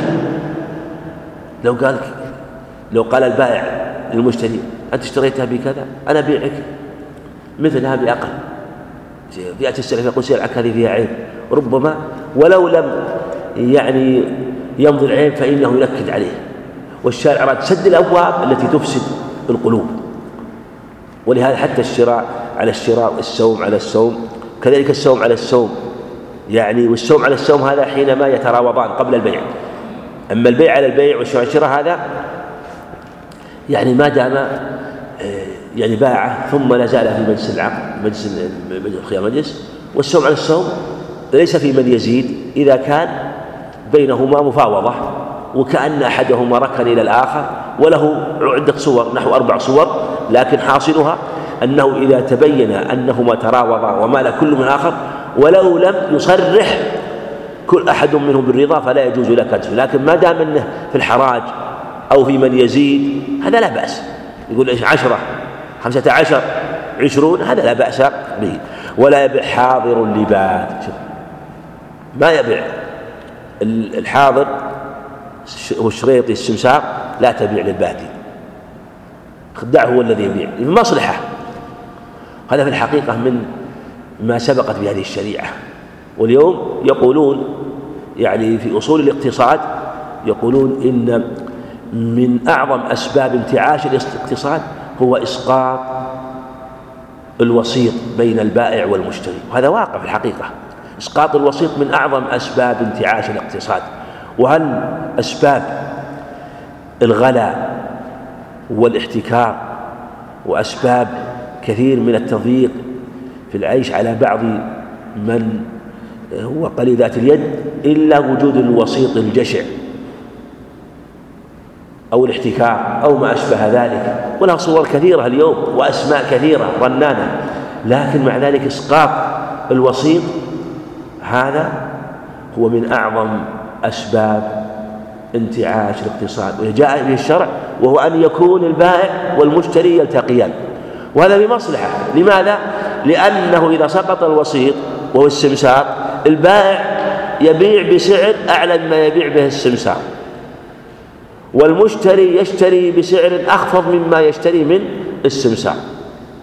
فهو في الحقيقة يشتري السمسار بسعر نازل جدا ويبيع بسعر غالي فيستغل حاجة عموم المستهلكين المستهلكين. هذا واقع في كثير من السلع خاصة السلع التي تحتكر. ويقال ولا بحاضر لباد. لكن هو من حيث الجملة جائز. ومن حيث الجملة جائز وليس بحرام ما دام أنه ليس فيه غش وليس فيه خداع جائز. ولهذا أمر أن يبيع لأنه في الحقيقة يكون أسهل وأيسر إهداء سلع ولا تصروا الغنم. صروا تزكوا بوجه تزكوا يعني وربط أخلافها. ومن اشترى شاة مصرفة فهو بخير النظرين معنى بعد أن يحلبها فمن يردها ويرد صاعا من تمر بعد أن يحلبها. وهذا هو الصحيح وهو قول جمهور العلماء. حديث واللبن في والتمر فيه مشابهة للبن من جهة أن هذا يقتات وهذا يقتات. وجاء في معنى حديث مسعود موقوفا في صحيح البخاري آه، أورد البخاري للرد على الكوفة الذين خالفوا في ذلك وأن فقهاء الكوفة الكبار المتقدمين رحمه الله عليهم كانوا يقولون بهذا القول كما رواه عن مسعود رضي الله عنه. وفي لفظ هو بالخيار ثلاثا هو بالخيار ثلاثا. حديث عبد الله بن عمرو يعني إذا شك يحلف اليوم الأول والثاني الثالث فإذا تبين النقص في اليوم الثالث خلاص تبين أنه ليس عادة لها. لكن ربما في اليوم الأول أنه عرض لها نقص لسبب اليوم الثاني فيستظهر باليوم الثالث ثم يتبين أنها مصرات أي جمع لبنها في ضرعها. وهذا نوع من التدليس. وهو خيار يسمى خيار التدليس. حديث عبد الله بن عمر رضي الله عنهما في بيع حبل الحبلة. في بيع حبل الحبلة. وكان يبتاعه أهل الجاهلية وكان وكان الرجل يبتاع الجزور إلى أن تنتج الناقة ثم تنتج التي في بطنها. يبتاع الجزور إلى أن تنتج الناقة. ابن عمر فسره بأنه جعله أجل تنتج. هذه كلمات جاءت عند العرب بصيغة البناء المجهول تنتج وتزهى وتعنى. كلمات معدودة جاءت بهذه الصيغة. هكذا نطقوا بها هكذا جاءت في الحديث عن النبي عليه السلام وهكذا نطق بها العرب. وابن عمر رضي الله عنهما جعل البيع إلى أن تنتج الناقة. معنى يقول أبيعك هذا البستان أبيعك هذا السلاح أبيعك هذه الأرض إلى أن تضع هذه الناقة. أو إلى أن تضع هذه الناقة فتحمل. ثم الذي تضع ما يدرى هل ناقة أو جمل. ثم تحمل يحمل ولدها ثم يحمل ثم يضع يكون أعظم في الجهل فالعلة والجهل وفسر أبو عبيد وشيخه أبو عبيدة ببيع حبل الحبلة. بعتك حبل الحبلة يعني نتاج للنتاج. وعلى الأول الجهالة بالأجل وعلى الثاني الجهالة بالمبيع وكلاهما حرام آه، للجهل. وكان قال كأنه كان يبيع الشارف وهي المسن من الإبل وهي كم مسنة بنتاج الجنين الذي في بطن ناقته. وكله من البيوع التي كانوا في الجاهلية يفعلونها. عن عبد الله بن عمر رضي الله عنهما وفي معنى حديث كثيرة وهو أن نهى عن بيع الثمار حتى يبدو صلاحها. نهى عن البائع والمشتري. حديث من جابر حتى تشقح. أيضا تشقح أيضا كذلك جاء عن البناء هكذا. وكذلك أيضا معنى حديث ثابت البخاري أيضا كذلك. حديث أنس بن مالك أيضا. نهى عن الثمار حتى تزهى. كيف قال قال تحمر.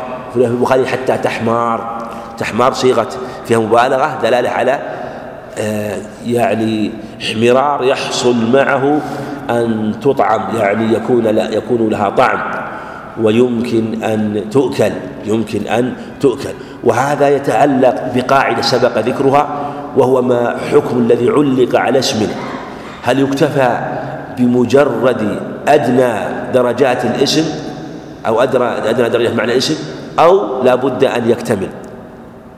مثل ما تقدم في قص الشوارب هل هو يكتب بمجرد أدنى قص أو لا بد حذف الأظهر والله أعلم أنه ينظر إن جاء دليل يعمل به وهذا جاء دليل لا يكتفى بمجرد ظهور حمرة يسيرة لم يتبين منها أنها نضجت أنها نضجت.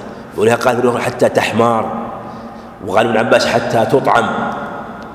تطعم يعني حتى يظهر طعمها بنضجها ولهذا إذا احمرت واصفرت حمرة نضجت به جاز بيعها. أما قبل ذلك فلا يجوز إلا أن تباع تبعا. مثل تبيع النخلة ولو كانت لا زالت حتى الآن. يعني لم لو كانت أطلعت وتوها لقحت فلا بأس أن تبيعها أو أطلعت ولم تلقح فلا بأس أن تبيعها بثمر لأنها تابع والتابع تابع يغتفر في التوابع ما لا يغتفر في آه، في الأوائل أو في في الثواني ما لا يغتفر في الأوائل فالتابع تابع ويجوز تبعا ما لا يجوز استقلال كلها بمعنى واحد. حديث عبد الله بن عباس رضي الله عنهما تقدم الإشارة إليه في حديث أبي هريرة نهى عن تلقي الركبان وبيع حاضر الواد. ابن عباس ما قول حاضر الواد؟ قال يكون له سمسار. ولهذا هذا الحديث يعني بعض الحديث ربما يكون بعضها مع بعض أو لا لكن المصنف رحمه الله كأنه يملي من حفظه فبحسب ما سنح في خاطره رحمه الله وحضر من الأخبار وفسر أنه يكون له سمسارا. وأيضا ثبت عند الشيخين حديث ابن عمر حديث هريرة هذا المعنى وأنه أن يبيع حاضر الباب. حديث أنس صحيح مسلم وإن كان أخاه لأبيه وأمه فلا يبيع ما دام أنه قدم من خارج البلد. حديث عبد الله بن عمر فيه النهى عن المزابنة والمزابنة من الزبن وهو الدفع. قيل المزابنة خاصة بيع الثمر بالتمر على وقيل المزابنة تشمل هذا وتشمل كل شيء يجهل وهذا أحسن الحقيقة هو قول مالك رحمه الله. أن نفسر المزابنة بما هو أوسع لأن في الحقيقة تفسيرها بخصوص بيع الثمر بالتمر موضع نظر لأن اشتقاقها من الزبن وهو الدفع وهذا يتأتى في كل ما يدفع كل منهم آه البائع البائع يدفع المشتري والمشتري يدفع البائع فيدفعه عن سلعته حتى يبيعها بثمن مرتفع. وهذا يدفع عن ثمنه حتى يشتري مثلا بثمن دون. فكل شيء ترتب عليه جهل فإنه من نوع المزابنة من نوع المزابنة ومنه سميت الحرب الزبون سندعو الزبانية لأنهم يدفعون فيها الكفار. قال من الزبن والدفع. يعني وهنا آه، فسره الذين نعم ذكروا هذا احتجوا بنفس التفسير لكنه من أفراده فيما يظهر من أفراده لأن المعنى يدل عليه أن يبيع ثمر حاط كان يعني نخلا بتمر كيلا. بتمر يعني يكون في رؤوس النخل رطب أو لم يكن في رؤوس النخل رطب مقصود بتمر يابس. كذلك أن يبيعه زبيب بعنب أو الحب بالحب الذي في السنبل زرعا يبيعه بكيل طعاما المعنى أن يبيع رطب بيابس هذا المحذور. ما يجوز بيع الرطب باليابس. لأن في الأموال الربوية فلا تبيع التمر الرطب بالتمر اليابس سواء كان مثل لو قدر سواء كان مكنوز أو غير مكنوز. والمكنوز أشد في الغرض لأن لا لا يمكن كيله لا يمكن كيله بل لا يكون إلا بالوزن. فإذا كان عند التمر مثلا مكين صاع عنده رطب صاع. قال أبيعك صاع رطب صاع تمر هذا ما يجوز. لماذا؟ لأن هذا الصاع الرطب إذا يبس ماذا ينقص ولا ما ينقص؟ ينقص ربما يكون ينقص ثلث الصاع أو ربع الصاع بحسب أنواع التمور حسب حجم التمر وكبر التمر والرطوبة والعبرة بما يؤول وسيأتينا في العرايا أن تباع بخرصها كيلا والجهل بالتماثل من قواعد الربا أن الجهل بالتماثل كالعلم بالتفاضل. الجهل بالتماثل كالعلم بالتفاضل. أما التمر بالتمر هذا لا بأس به لكن هل يجوز بيع الرطب بالرطب؟ في خلاف. والأظهر أنه لا بأس. لا أظهر أنه لا بأس. ولكن إن كان الرطب من نوع واحد هذا أظهر. إن كان الرطب يعني سكري سكري سكري بسكري مثلا برحي برحي هذا يكون أولى لأنه يتقارب. وكذلك العنب بالعنب. الرطب بالرطب جوز جمع من العلم لأن لأنهما مستويان في هذه الحال. في هذه وهذا هو المستوى. وفي الغالب أنهما إذا يبسا يكونان متقاربين يكونان متقاربين. وجاء في حديث مسعود نهى يعني عن بيع الرطب بالتمر قال لما سئل عنه قال أي أينقص يجف وكان النبي سأل من باب تقرير علة وإلا لا يخفى عليه. قالوا نعم. قال فلا إذا. سئل عن بيع الرطب اليابس فقال أينقص إذا جف قالوا نعم. وهذا من باب تحقيق العلة وتقريرها. قالوا نعم. قال فلا إذا. وحديث صحيح. حديث جابر رضي الله عنهما بن عبد الله المخابرة والمحاقلة. المخابرة على الصحيح هو أن تقول أزارعك الأرض. تقول مثلا للمزارع تزرع أرضي هذه بحب وأعطيك الثلث من ثمرتها. لكن هذا الثلث يقول الثلث الذي في جهتها الشمالية. أعطيك ثلث هذه المنطقة هذه البقعة. أو أعطيك هذه البقعة. هذه البقعة مساحتها مئة متر في مئة متر. ما أنتجت فهو لك والباقي لي. إيش نقول هذا؟ مجهول ولا غرر ولا غرر؟ ولا لا؟ لو قال تزرع لي أرض هذه وتقوم عليها أيها العامل ولك الحب الذي أو ثمرة النخل الذي في هذا المكان حتى المساقات. لو مثلا قال هذا النخل أو هذا الحب يعني يجري في كل ما فيه غرض لأنه ربما تنبت الأرض ولا تنبت هذه البقعة أو تنبت هذه البقعة ولا تنبت الأرض أو ينبت بعض بعض. فالعلة ماذا؟ الغرض والعقل إذا دار بين الغرم والغرم هو مخاطرة. فسد الشاربان فهذا هو الصحيح في المخابرة ومأخوذة من الخبر وهو الأرض وهو الأرض. المحاقلة مثل ما تقدم بيع الحب في الحقل في السنبل بحب محصود يعني آه، قد يعني اللي يسمى الفريك الفريك يعني الذي قد خرج من أغصانه. فهذا لا تبيعه لأن الذي في الحقل ما يدرك تبيع الشيء موجود معلوم بشيء مجهول. فالعلة هي الجهالة كما تقدم.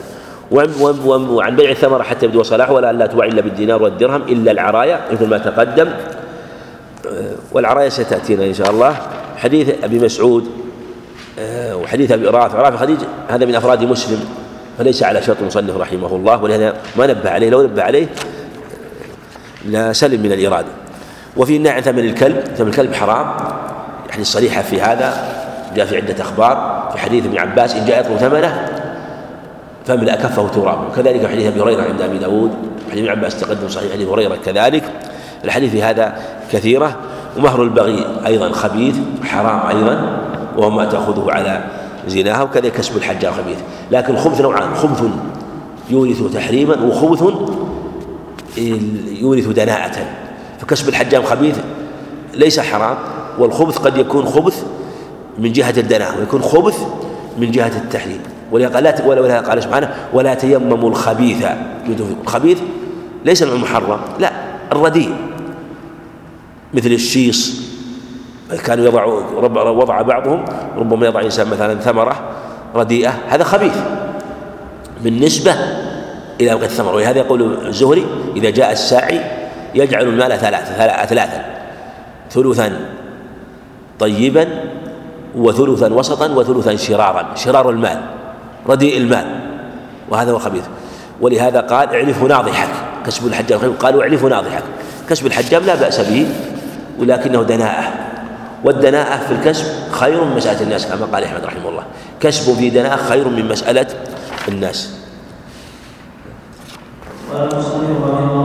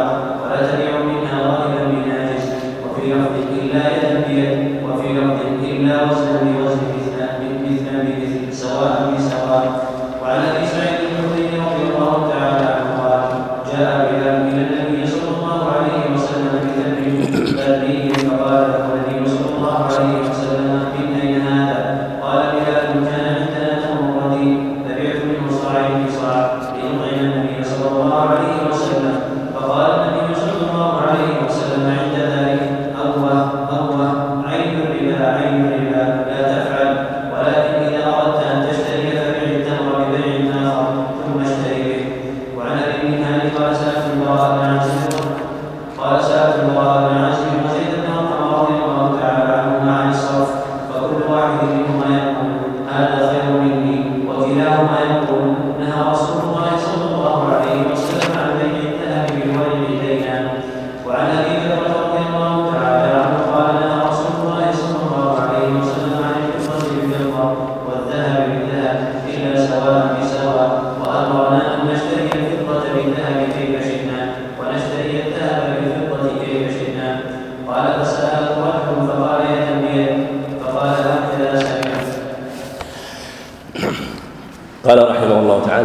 العرايا وغير ذلك. العرايا رخص فيها النبي عليه الصلاة والسلام ومعناها أنها أعريت بحكم خاص عن غيرها من النخلات وجاز فيها البيع على الصورة وإن كان فيه ربا وذلك لأجل المصلحة أو الحاجة وفي دلالة على شفقة عليه الصلاة والسلام بأمته وأن الوالي كذلك عليه يكون شفيقا بأمته رحيما. ولهذا النبي عليه الصلاة والسلام راعى حالهم وحاجتهم إلى التفكه إلى التفكه في الثمار فرخص لهم. وهذا فيه دلالة على سعة هذه الشريعة والرحمة. مصداق قوله تعالى وما أرسلناك إلا رحمة للعالمين. حتى ليجي أن يتفكه الناس وأن يطعموا مع أن التفكه ليس موضع ضرورة وليس موضع حاجة إنما هو استحسان لبعض المأكولات وأن النفوس تنزع إليها وتميل إليها. فقد لا يكون عنده هذا الطعام أو, أو هذا الشيء المأكول فجوز له على هذه الصورة وإن كان في الأصل ربا مثل ما جاء من الرخصة في الحرير للرجال من الزينة في باب اللباس لأجل التزين والتحسن باب اللباس بالأزرار ونحو ذلك من الزين مما جاءت في الأدلة من الاستثناء. وهكذا من اليسير التابع في باب في باب اللباس من الذهب اليسير جدا.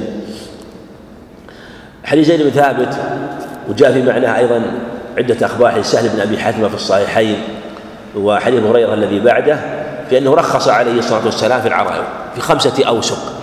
اختلفوا هل يجوز بلوغ خمسة أوسق أو لا بد من أن ينقص عنها. جاء عند أحمد في الثلاث وأربع في, في, في, في الأربعة أوسق في أربعة أوسق.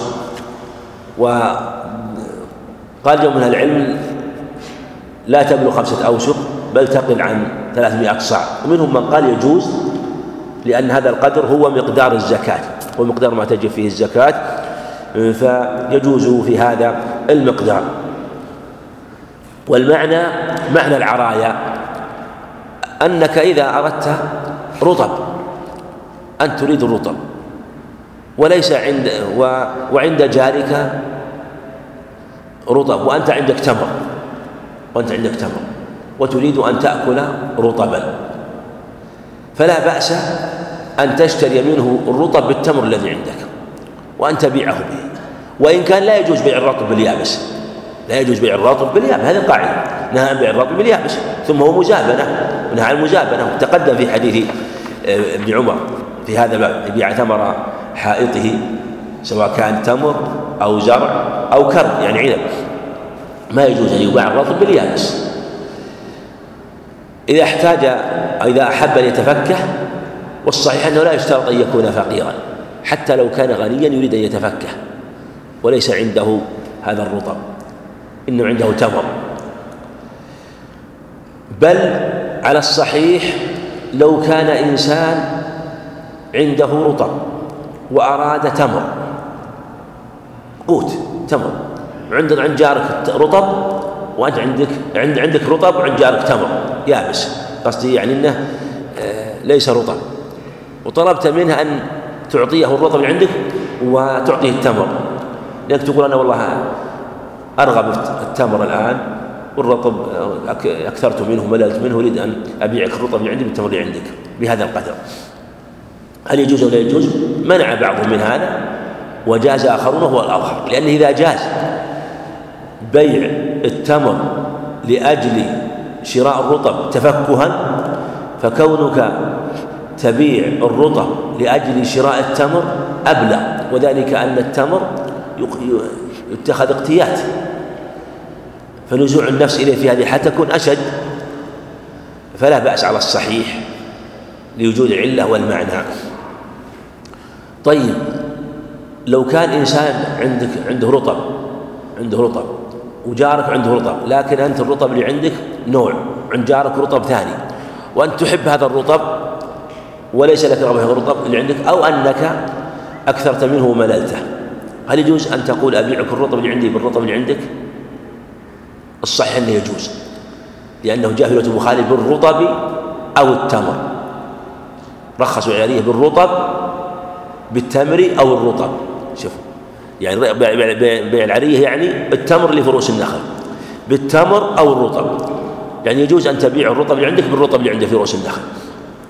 عندك أنت نخل في رطب عندي نخل رطب. أنت ما تبغى تمر تبغى رطب. وهو ربما يبغى يريد رطب أو يريد تمر. المقصود أحدكما أو كلاكما يريد رطبا.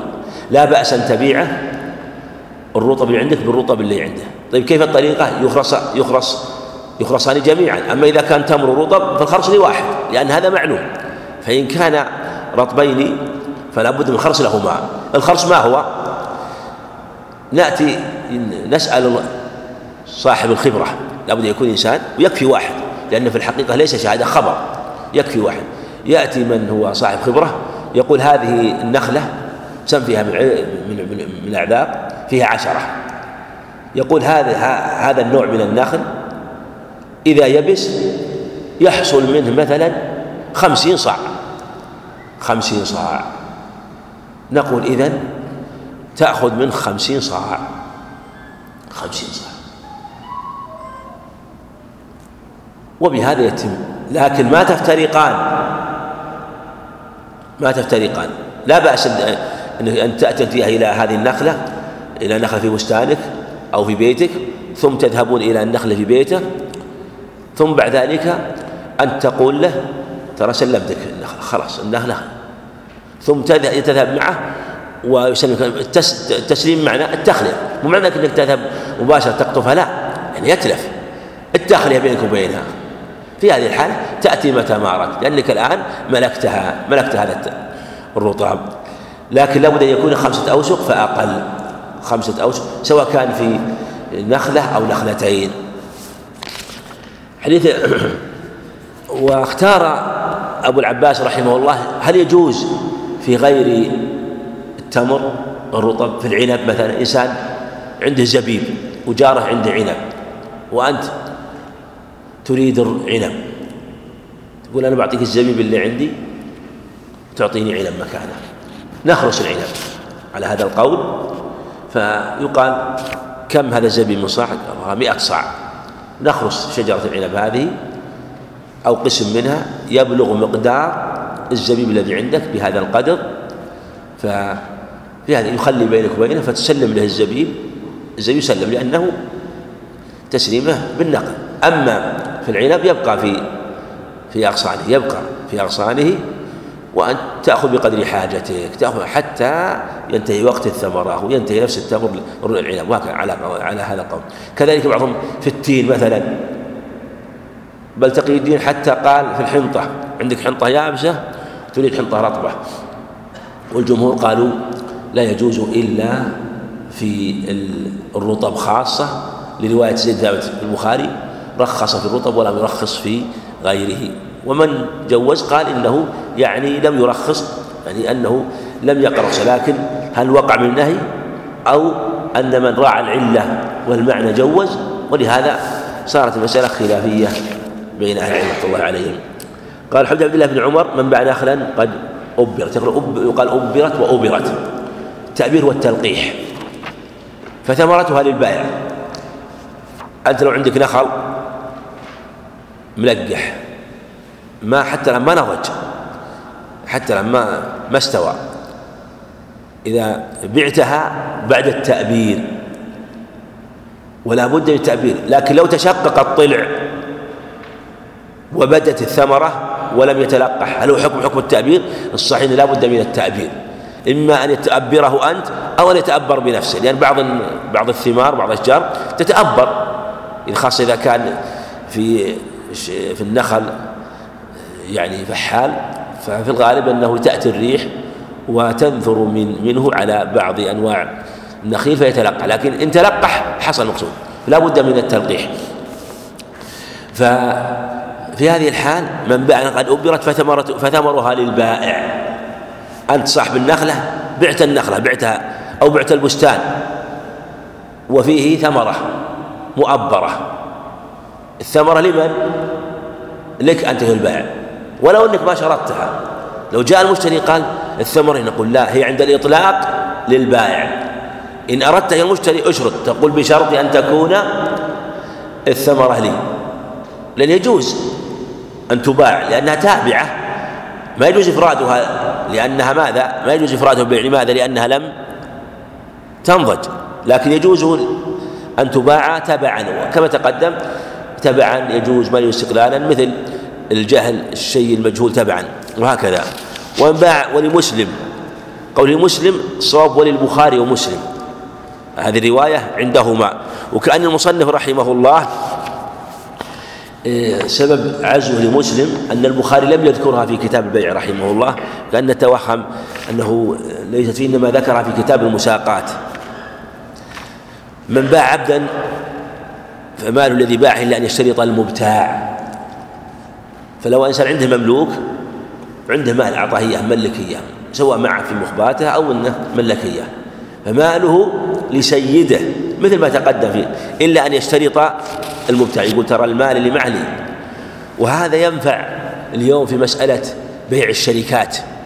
لو إنسان اشترى شركة يعني بعض الشركات ربما تباع ولها أصول ولها أموال عند فإن كانت هذه الأصول تابعة والأشياء الثابتة الموجودة هي الغالب والذي اشترى في الحقيقة ما اشترى أموال في البنك إنما اشترى شركة لها أصول ولها معاملات. اشترى هذه الشركة بأصولها بمؤسساتها الموجودة وهذه الشركة لها أموال في البنوك وربما أيضا لها ديون على خلاف عاد مسألة مسألة الدين في ذمة الغير. لكن عموما فيما المال الموجود. هل يجوز بيعه وأن تشتري بمال؟ أو أو أو لا يجوز؟ لأنه يكون ربا بعدم حصول التمام صح أنه يجوز وذلك أن هذه الأموال تابعة. كما أنه يغتفر الجهالة أنه تباع أحيانا ولا يلزم أن المشتري يعلم تفاصيل هذه الشركة. أشياء كثيرة يجهلها ولا يلزم العلم بها مع أنه لو بيع هذا الشيء وحده هذا الشيء المجهول تابع لو بيع وحده لوجب العلم به مثل بعض الأجهزة يمكن ما يعلم فيها أجهزة جهاز كذا وجهاز كذا مثلا ما يدري ربما سيارات تابعة لكن لو اشتراها تبعا جازت لأن شركة ضخمة وهذه تابع وما قصده يعني ما. هذا لا يؤثر حتى لو كان بعضها مثلا فيه عطارة وكذا لأنه لو أراد لو أراد شيء من ذلك لسأل. وتحقق. لكن أشياء ظاهرة عيوب ظاهرة تؤثر هذه لا يحرم باع بيعا إلا بينه. كما قال عليه في حديث عداد بن خالد بيع المسلم للمسلم من غير داء ولا خبثة ولا غائلة. لكن إذا كان على الشيء المعتاد. وإن كان هذا لو بيع وحده ما جاز إلا مع العلم. فلما كان تابعا لم يستقل صار تبعا لغيره فهو كما يقال مجرور بالتبعية. حديث عبد الله بن عمر حديث ابن عباس أيضا برواياته كذلك أيضا عن جابر عند مسلم أيضا عدة روايات في هذا الباب. وهي من ابتاع طعامها حتى يستوفيه عند مسلم حتى يكتاله. وهنا لفظ حتى يقبضه هذا اللفظ متفق عليه. وعند مسلم أيضا حتى يستوفيه ويقبضه وعن ابن عباس مثله أيضا وهو متفق عليه. وعنه عن عند ابن عباس حتى يكتاله. فهذه الروايات باجتماعها تبين أنه لا بد من القبض. وتمام القبض. لا بد من القبض. وهذه المسألة فيها خلاف كثير على أقوال وتفاصيل. منهم من خصه بالطعام. ومنهم من عممه قول ابن عباس قال ولا أرى كل شيء إلا مثله مثل الطعام مثل الطعام. وهذا هو الصحيح وهو قول زيد بن ثابت رضي الله عنه وهو قول الشافعي واختيار تقي الدين القيم أن جميع السلع لا يجوز بيعها حتى تقبض. خلاف فرق بين المنقول وغيره أو بين الطعام وغيره فكل شيء لا بد من نقله لكن النقل يعني والقبض بحسب العرف. بحسب العرف. فكل ما كان قبضا فالإنسان قد يشتري. مثلا قد تشتري جوهرة قد تشتري مثلا قلم تقبضه في يدك. فأنت قبضته. يجوز أن تبيعه ولو كنت في محل.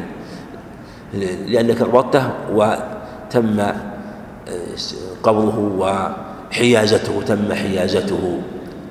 لأن هذا لا ينقل. إنما ينقل هذا لابد من نقله. إلا إذا كان المكان ليس خاصا للبائع فلا يحتر نقله مثل إنسان يبيع في المكان ليس خاص إنما عنده مثلا يحرج على آه، صبرة كومة طعام كومة حبحب وما أشبه ذلك يبيع في هذا محل لمن اشترى ليس خاصا لأحد الناس. اشتريته منه ثم مشى خلاص. الأظهر والله أعلم أنه لا يلزم نقله. خلاف ما إذا كان له اختصاص به فإنه في هذا لا بد من نقله. في أحاديث ورد في هذا الباب. المقصود لا بد من نقل لا بد من قبول. ولهذا في حديث ابن عباس حديث ابن زيد ثابت أن ابن عمر رضي الله عنه اشترى بعيرا أو دابة بعيرا فلما أراد ضرب على يده فلما فرغ أربحه إنسان. قال فأردت أن أضرب على يديه وفي مكانه قبل نقله. فأمسكه زيد زيد ثابت خلفة فقال إن رسول الله صلى الله عليه وسلم نهى عن بيع أن تباع السلع حيث تبتاع حتى يحوزها التجار إلى رحالهم.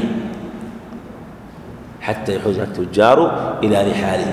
وفي حديث حكيم هو هو حديث صحيح عند أبي داود. حديث حكيم بن حزام عند أحمد سند جيد أنه عليه والسلام نهى أن يباع عن بيع الشيء حتى يقبض. وهذا شامل لكل الأشياء. وهذا هو الأظهر في هذه المسألة كما تقدم. وهناك صور كثيرة عاد في مسألة القبض اليوم آه، يعني ما يتعلق بالقبض وصوره لكن أهل العلم يجعلون العرف في مثل هذه الحال يحكم كما سيأتينا أيضا في بعض المسائل ما يتعلق في الربا. حديث جابر رضي الله عنهما في تحريم البيع هذه من البيوع المحرمة بيع الخمر والميتة والخنزير والأصنام فحرم ما يفسد العقول والأديان والأبدان والعقول كلها محرمة هذا محل إجماع. أما قول هو حرام الصحيح أنه حرام البيع لا الانتفاع هذا هو الأظهر. ولا يجوز الانتفاع بشحوم ميتة على سبيل الإتلاف على سبيل الإتلاف لا بأس على الصحيح بشرط حفظها بأن يكون المكان الذي يستعمل فيه لا حتى لا يتلطخ الإنسان بالنجاسة فلا, فلا بأس من استعمالها على سبيل الإتلاف. فإتلافها شيء فلا بأس من ذلك. ومن ذلك أيضا إطعامها للسباع ونحو ذلك فلا بأس بإطعام الميتة ونحو هذه السباع. وفي التحريم الحيل في تحريم الحيل. حديث باب السلم. السلم هو تقديم الثمن وتأخير المثمن. وفي أحاديث عدة من حديث ابن عباس كانوا يسلفون في السنة والسنتين يعني يقدمون الثمن ويقول أشتري منك ثمرة بستانك بعد سنة سنتين. فقال عليه عليه الصلاة والسلام من أسلف في شيء فليسلف في كيل معلوم. يعني فليقدم في كيل معلوم لابد أن يعلم الكيل وزن معلوم إن كان إن كان مكيل لابد أن يكون اشتريت مثلا 100 صاع. بعد سنة. مئة كيلو مئة وزن وما أشبه ذلك. بحسب عاد الوحدات في الوزن وكذلك المقاييس في الكيل والوزن. إلى أجل معلوم. والصحيح أن الأجل لا يتقدر لكن لا بد أن يكون له وقع في الثمن. لا بد خلاف وهذا قول الجمهور خلافا للشافعي رحمه الله. يجوز السلم الحال وهذا فيه نظر. لأنه فيه غرر ومخاطر وذلك أن السلم ما يجوز في عين معينة. ولهذا رب لو أسلمت الإنسان قلت هذا مثلا ألف ريال هذا ألف ريال آه، يعني أريد جهاز صفته كذا وكذا وكذا. مثلا جهاز حاسوب أو سيارة صفتها كذا وكذا وكذا أو ما أشبه ذلك. سلمها لي حالا. هذا ما هذا الحقيقة غرر ومخاطر خاصة إذا كان شيء للثمن. هذا والصوم لابد أن يكون أجل لكن الصحيح للأجل يكفي ولو كان على الصحيح ولو كان يوم. وهذا مذهب مالك رحمه الله وبعضهم اشترط أن يكون له وقف الثمن شهر والصوم لا يتقدر. وذلك أنه أن من آه، عانى هذه الأشياء يقول أنا معتاد أشتري أعقد الصفقة قبل الظهر مباشرة. لأناس أتعامل معهم أشتري بعد صلاة الظهر خلال ساعة لكن لا بد أن يكون وقت لا يحصل فيه اختلاف. فلو قال يوم فلا بأس على الصحيح لكن في الشيء الذي يمكن. تقول هذه لابد يضبط سلم الثمن ويضبط فيه الوصف تماما فإذا وجده على الصفة لزمه ذلك. هذا هو السلام. والاستصناع على الصحيح عقد مستقل. وهو قول الأحناف خلافا للجمهور شرطه شروط الصواب والاستصناع اليوم نافع في مسائل بناء البيوت وصنع وكذلك آه، الثياب يعني خياطة الثياب ونحو ذلك وأشياء كثيرة من هذا. فهو الاستصناع عقد مستقل والصحيح عقد جائز وليس داخلا لا في السلم ولا في غيره بل هو عقد مستقل وجاء في السنة ما يدل على أنه موجود في عهد النبي عليه السلام وأنه استصنع خادم عليه الصلاة والسلام خاتم عليه الصلاة والسلام. ومن البعيد أن يكون الإنسان عنده فضة يقول صنعها فالإنسان يستصنع يطلب منه يستصنع أن يصنع له. عنده المواد وكذا ولا يشترط على الصحيح في تقديم الثمن. لكن ذكروا في شروط يحكم بها ويضبط حتى لا يحصل فيه التلاعب. باب الشروط في البيع. ثم السلام اليوم على الصحيح جائز على الصحيح في كل ما يكون ضبطه. هم يقولون إن الذي الذي الذي يجري فيه السلام هو ما له مثلي ما هو المثلي يقول المثلي يعني السروف في الحقيقة. كل مكين أو موزون. كل مكين أو موزون. لا صناعة فيه مباحة يصح السلام فيه. هذا هو المثل عندهم. والصواب أن المثلي هو ما له مثل. وهذا اللي عن البخاري قال باب من هدم جدارا بنى مثله. وذكر قصة جريج لما هدموها. قال ابنها لك من ذهب. قال لا إلا من طين. والنبي عليه الصلاة عليه الصلاة عليه الصلاة ذكره مادحا له وشرع من قبل شرع لنا إذا ساقه مساق المدح ولهذا الصحيح أنه لو شق ثوبه فإنه له أن يشق ثوبه. الجمهور يقولون لا له القيمة له القيمة. ولهذا ليس مماثل وهكذا. والصواب أن المماثلة في كل شيء حتى في باب القصاص القصاص في اللطمة والضربة الصواب فيها أنه مثله. وقرر القيم أحسن تقرير بكلام عظيم في إعلام الموقعين ذكر آثار والأدلة في هذا معروفة قصة العباس في, الذي لطم رجل وأرادوا قال لنا نلطمنه فلم يزل يدفعهم النبي عليه الصلاة والسلام وأقرهم على ذلك حتى رضوا بالعرش. المقصود أنه أقرهم على ذلك عليه الصلاة والسلام. ثم هذا هو الذي إيه، يعني يحصل به طيب النفس. فالمقصود أن أن في هذه المسألة وفي غيره. كل ما له مثيل فإنه يجري فيه السام ولهذا اليوم الأجهزة السيارات ونحو ذلك يعني مماثلة الجهاز مثل الساعات والأجهزة مماثلة الجهاز الجهاز قد يكون أشد مماثلة الحبة من الحبة. الحبة للحبة. في ماذا؟ فهذا هو الصحيح في هذه المسألة. باب الشروط في البيع. الشروط في البيع. غير شروط البيع. شروط البيع هذه لا بد منها لكن شروط في البيع. شروط البيع هذه يشترطها المتعاقدان. فقد تكون صحيحة وقد غير صحيحة. أما الشروط للبيع هذه خارج البيع لا بد أن يكون يعني العلم الثمن والمثمن والرضا وأن يكون آه، جائز التصرف. يعني شروط البيع السبب ذكروها فأما هذه شروط في البيع. والصحيح أنه يجوز كل شرط ليس فيه من مصلحة العقد أو مصلحة المتعاقدين أو مصلحة أحدهما ما دام في غرر ومخاطرة حديث عائشة رضي الله عنها فيه دلالة على جواز بيع التقسيط. وهذا هو قول أهل العلم كافة ومنه حكى اتفق عليه. لأنها اشترتها قالت كاتبت لي على تسع أواق وهذا تقسط هذا تقسط يعني أنها قسطت نفسها. في كل عام أوقي في كل عام. ومعلوم أن بيع التقسيط في الغالب ليس كبيع الحاضر لا شك أنها يعني لو اشترت لو اشترت نفسها حالا لا يكون كثمنها وهي مؤجلة. فيختلف. فلهذا هو الظاهر دال على هذا المعنى. وفيه بطلان الشروط. قال التي تخالف كتاب الله. لا يشترط الشرط يعني يكون موافقا لا يشترط عدم المخالفة. كل شرط ليس كتاب الله أي مخالفا لكتاب الله. قوله خذيها واشترطي لهما فإنما المعتق وفيها فالمعنى يعني دعيهم ما يشترطون. ولهذا قال خذيها واشترطي لهم الولاء. يعني اشترطت أو لم تشترطي فإنهم اشترطوا شرطا ليس لهم. ولهذا في الرواية الأخرى عند البخاري دعيهم يشترطون ما شاءوا. يعني كأنه يقول اشترطت أم لم تشترطي فالولاء لمن اعتق ولهذا خطب الناس عليه السلام وبين كأنهم علموا بذلك كيف يشترطون الولاء؟ الولاء لمن اعتق يشتريها ولو اشترط فهو شرط باطل. كل شرط ليس في كتاب الله فهو باطل وإن كان مئة شرط. كتاب الله حق وشرط كتاب الله شرط الله كتاب الله أوثق وشرط كتاب الله حق وشرط الله أوثق وشرط الله أوثق. فلا بد أن يكون أن لا يكون مخالفا لكتاب الله. وفي أنه خطب وحمد الله وأثنى عليه عليه الصلاة وهكذا يخطب عليه الصلاة والسلام في مثل هذا ويقول ما بال وقام. ورواه الشيخان أيضا عن ابن عمر إنما الواء لمن أعتق إنما الواء لمن أعطى الورق. وكذلك رواه مسلم عن أبي هريرة في قصة عائشة أيضا مختصرا. حديث جابر رضي الله عنه في جواز الشروط في البيع لا بأس. صح أنه الشرط الذي لا غرر فيه ولا مخاطرة ولهذا قال شرط حملانة.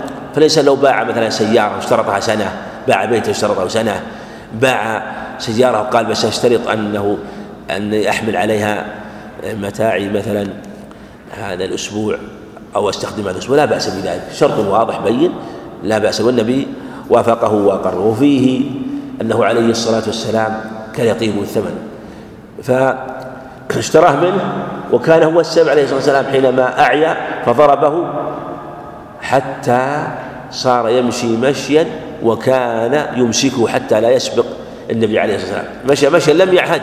وكان في الأول كاد يعني أن ينقطع عن الركب. ثم بعد ذلك النبي عليه الصلاة والسلام دعاه. ثم قال خذ جملك ودع أتراني ما كستك لأخذ جملك. خذ جملك ودرك صلوات الله وسلامه. بل وزاد عليه الصلاة والسلام. حديث أبي هريرة تقدم إشارة إليه. لا بحاضر الواد ولا تناجش. التناجش هو أن صحيح أن النجش هو الزيادة في السلعة سواء من حتى البائع أو من غير البائع بمواطأة أو غير مواطأة كله إلى نجش من الإثارة من نجش الطائر إذا أثرته. فلو أن البائع قلت قلت للبائع كم هذه السلعة؟ به قيمتها مثلا خمسون فقال مئة. زيادة غير معتادة هذه. هذا نجس في الحقيقة. نجس والإله زيادة. فيكون آثم البائع لكن لو أنه جاء إنسان فزاد في ثمنها وهو لا يريد شراءها حتى يوقع بها آخر. هذا لا يجوز ويكون الناجش الزائد. فإن كان بعلم البائع أو بمواطأة فهما آثمان وله الخيار بعد ذلك. ولا يبيع يقال يبيع ولا يبيع على النهي وعلى النفي. على بيع أخيه لكن على يبيع هذا أبلغ. كأنه الأمر المستقر أن المسلم لا يبيع وحاله أنه لا يبيع ولا يبيع على النهي. لا يجوز على بيع أخيه كما تقدم إذا باع سلعة فلا تبع له بل كما قال عليه عليه عليه الصلاة عليه الصلاة عليه الصلاة والسلام دعوا الناس يرزق الله بعضهم من بعض ولا يخطب على خطبة أخيه كذلك لا يخطب على خطبة أخيه هذا إذا علم أن أخاه خطب فلا يجوز لك أن تخطب على خطبته أما إذا لم تعلم فلا بأس أو علمت أنهم ردوه أو هم يعني آه يعني طلبوا الخاطب الثاني فلا بأس من ذلك. فلا يقول لا حتى استأذن خاطب يقول لا يلزم ذلك. كذلك أيضا لا يجوز أن تخطب المرأة على خطبة أخيها وهو أهون لكنه أيضا كذلك لأن المعنى واحد. فلو أن رجلا خطب امرأة فعلمت امرأة فرغبت فيه فخطبته أو أوعزت إلى وليها أنها تريد أن تتزوجه. فخطبته بعدما خطب امرأته. أيضا لا يجوز. لا يجوز لكنه أهون من كون أن يكون هو أن يكون الخاطب رجل على خطبته. وكلاهما في المعنى واحد وله صور عدة. فلا يجوز المرأة أن تخطب على خطبة أخي أختها ولا يجوز الرجل أن يخطب على خطبة أخيه.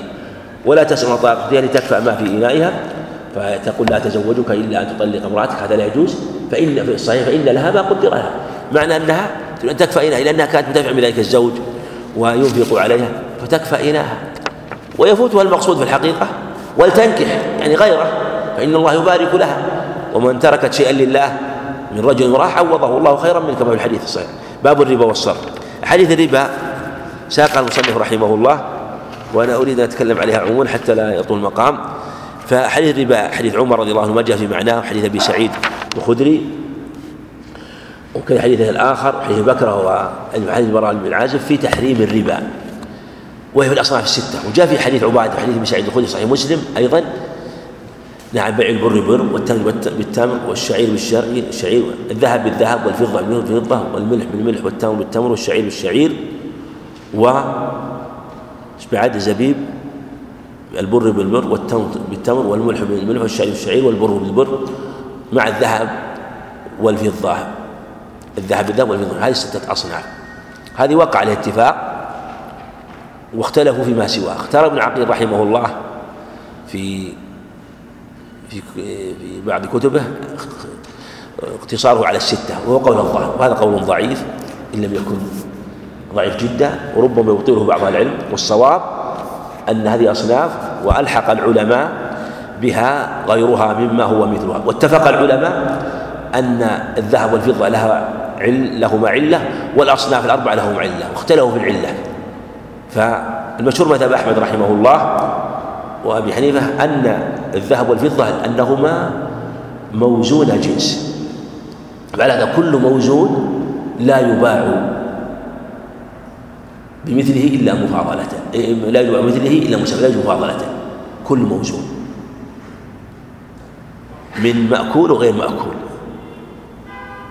من الحديد مثلا أو اللحم لأنه موزون. والأصناف أربعة لأنها مكيلة جنس يدخل فيه كل مكيل سواء كان مأكول أو غير مأكول. ف وذهب أبو حنيفة ذهب الشافعي رحمه الله إلى أن في في الذهب والفضة أنهما ثمن الأشياء. وفي الأصناف الأربعة أنهما مطعوم. فهذا يجوز يحرم في كل مطعوم حتى في الفاكهة. فلا يجوز تبيع تفاحة بتفاحتين ولا برتقال برتقالتين ولا بيضة ببيضتين لأنهما مطعومان.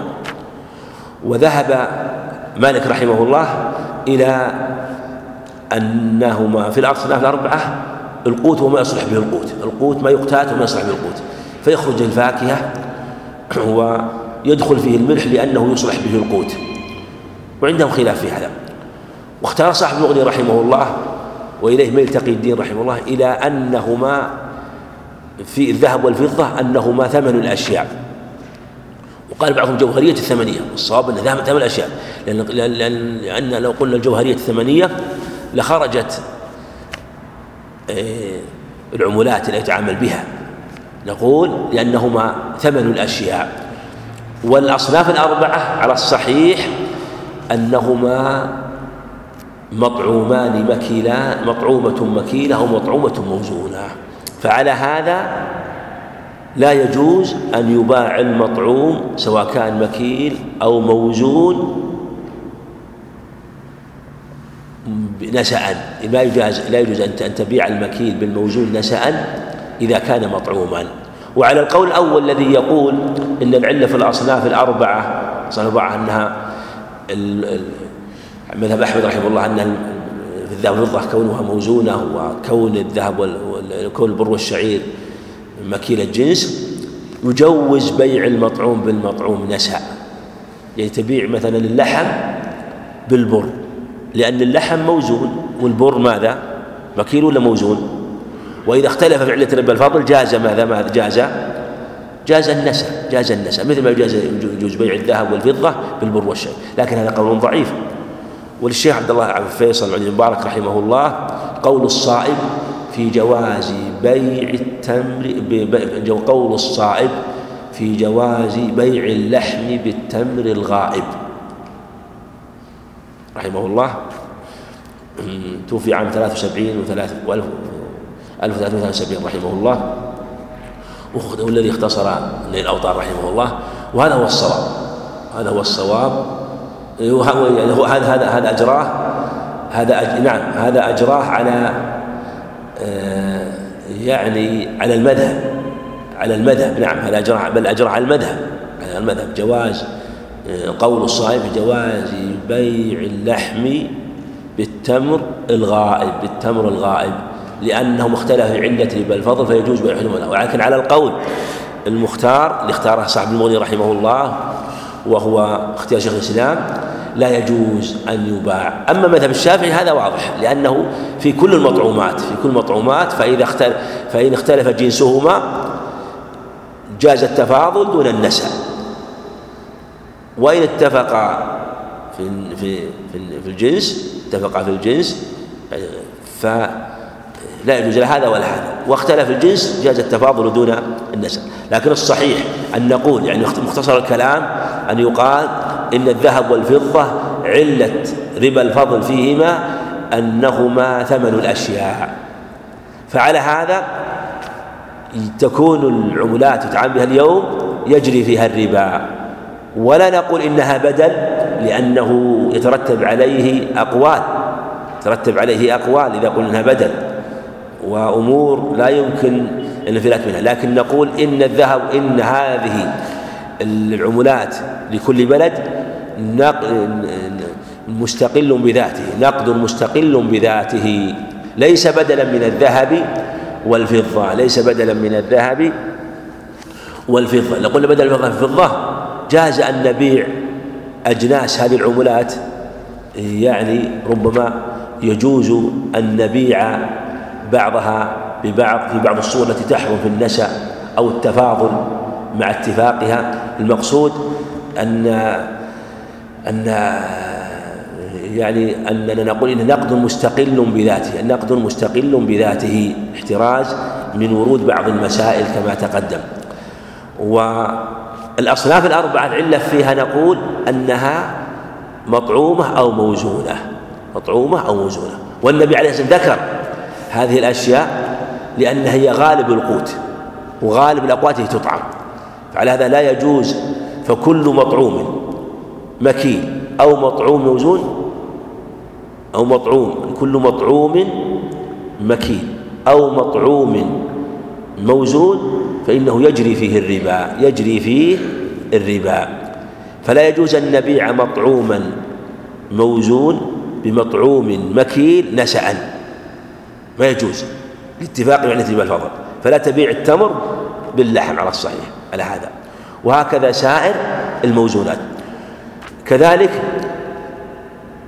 لا يجوز من باب أولى ما تبيع مثلا ما تبيع مثلا المكيل بالمكيل نسأ نسأ أيضا. كذلك لا يجوز أن تبيعه من باب أولى. ومن باب أولى لا يبيع المكيل مكيل حينما يكون متفقا مثل البر بالبر نسعا الملح بالملح نسعا ويجوز أن تبيع البر بالشعير البر بالملح وغيرها من سائر المطعومات مع التفاضل لاختلاف جنسها لاختلاف جنسها. إذا نقول علة في الأصناف الأربعة أنها موزونة مطعومة أو موزونة مكيلة. فلا تجري فلا يجري بها في الخضار ولا البقوليات ولا الفواكه ولا الكتب ولا الأجهزة ولا الساعات آه، وما أشبهها. كلها لا يجري فيها لا يجري. وهل يجري في المطعوم المصنع؟ هذا فيه خلاف مثل الخبز ونحو ذلك. هذا فيه خلاف بين أهل العلم. لكن ما دام خاما ما دام لم يصنع فإنه يجري فيه الربا. هذا هو حاصل الكلام في حديث الربا وهنا مسألة أيضا أخيرة. حديث أبي سعيد الخدري رضي الله عنه في أن باع صاعا بصاعين وأن النبي قال أوه عين الربا.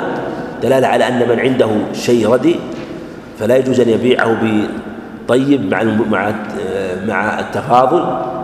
وأرشد وأرشد النبي عليه الصلاة والسلام إلى الحيلة في هذا وهو أنك تبيع الردي بالمال وتشتري الطيب. قال أوه عين الربا وكذلك حديث أخرى في قوله دينا أن لا يجوز بيع الذهب بالفضة دين إنما يجوز يدا بيد يدا. وأيضا أختم بأنه ما يتعلق اليوم بمسألة البطاقات. فالبطاقات على الصحيح البطاقات الجائزة التي تسلم من الربا. أما البطاقات اللي في الربا هذا هذه حكم واضح. لكن البطاقات التي سواء البطاقات الصرف المباشر الصرف الآلي. فهذه البطاقات على الصحيح حكمها حكم القبض. فيجوز أن تشتري بها الذهب يجوز أن تشتري بها الذهب. وكذلك لو أن إنسان مثلا أنت مثلا يعني في مكان وبعيد من البنك ومحتاج الآن دراهم صاحبك معه دراهم مثلا وأردت أن تصارفه. أن تصارفه فصرفته ألف في ألف. فأجريت آه، البطاقة آه، على الجهاز. فقرأ الجهاز ما فيها من المعلومات ثم جاء الورقة بأنه نزلت في حسابه. فتقييدها في حسابه هذا يعتبر استلام على الصحيح. وكذلك الشيكات. الشيكات الشيك إن كان الشيك مصدق فهذا آه، في حكم القبض. يكاد يتفق عليه الآن في المجامع الفقهية وكذلك أيضا في الفتوى السائدة إنما في الشيكات التي ليست مصدقة كذلك أجراها بعضهم لأن يعني القوانين المتفق عليها تعاقب على كل من كتب يعني في الشيك وليس له رصيد ليس له رصيد. لكن ينبغي إن كان في مكان لا ينضبط مثل بعض الدول التي ليس فيها عناية هذا لا يجوز في الحقيقة لأنه كأنه باع نسيئة يعني مالا حاضرا بنسيئة. أما إذا كان لا بمن يعني تطبق العقوبات ويعلم أنه لا يمكن أن يقيد الشيك إلا آه، بعد ضبط الأمر وأنه لا يمكن يجريه على حساب مكشوف هذا كما تقدم منهم من قال إنه كالشيك المصدق. كذلك أيضا الشيكات السياحية ففي الحقيقة أبلغ من الشيكات البنوك المعتادة لأنها أشبه يعني كما يعبر بعضهم هي أبلغ ولها من الإيغال في النقدية ما ليس للشيكات ولهذا هي كان حكم حكم النقود. هي كذلك هي كذلك. ومن المسائل أيضا آه، المقصود أن أنه يجوز كما تقدم أن تشتري مثلا من محل الذهب ببطاقة تشتري بها ذهبا فإذا قيد في حسابه فإنه يكون كأنه استلمه وكأنه قبضه كأنه قبضه. وإن كان أكمل هاء وهاء هذا هو الأصل. آه، هذا هو الأصل وهو القاعدة. آه، لكن إن لم يتيسر فمعلوم يعني أنه خاصة أحيانا قد يضطر إلى مثل هذا والشريعة وسعت بعض الأمور وخاصة حينما يكون الشيء يحتاج إليه. وقد يجاز عند الحاجة إليه. في بعض المسائل ربما آه، تجوز وإن كان فيها تأخر لكن في أحوال يكون فيها ضرورة. ومن ذلك أيضا ما يبتلى ببعض الناس وهو حينما يشتري سلعة بدراهم فيسلم للبائع السلعة الدراهم فيقول آه ليس عندي ما يكفي. مثلا يشتري مثلا بخمسين ريال ويعطيه مئة.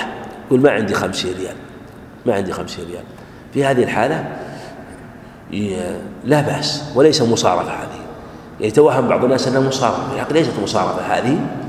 هذا بيع وشراء والأعمال بالنيات والعقود والعقود بالقصود. من اشترى سلعة مثلا بخمسين ريال فأعطيته مئة قال ما عندي. فتبقى المئة خمسين ولا يضر. هذا الشيء ليس مصارفة. ليس مصارفة. ليس مصارفة. ثم مثل ما تقدم يعني أن العقود ويدل عليه أن أنك يجوز لو أن إنسان أقرضته قال أقرضني احتاج. أنت إنسان قال أقرض أنا محتاج الآن مئة ريال. قلت لا. رحمك الله. فأقرضته مئة ريال. متى توفين قالوا فيك غدا. يجوز ولا ما يجوز؟ يجوز قرض. قرض مصلحة يجوز. قرض مصلحة. لكن لو أنك بعته قال أبيك تعطي مئة ريال. أنا معي مئة. ورقة واحدة أريد فكة تبيعني إياها. على أنها أو في أو فيك قلت أو فيك غدا على أنها بيع. ما يجوز. مع أن الصورة واحدة لكن عبرة بالقصد. في الصورة الأولى صارت قربة وفي الصورة الثانية ربا محرم نسيئة. ربا محرم نسيئة. وربما أيضا أو إنسان يعني يقول هذه مئة يعني تالف بعض الشيء. وعندنا يعني ربما يشددون فلا يقبلون فأريد أن تعطيني أشتري منك مئة. سليمة. فأخذت المعطية المئة على أن هذه مبايعة بينكما. مثلها لأن رضي لكن أخذ على أنها بيع. فبعتها إياه. على أن يعطيك تعطيه المئة غدا. هذا لا يجوز لأنه بعته إياها. لكن أعطيته على النقر جاز.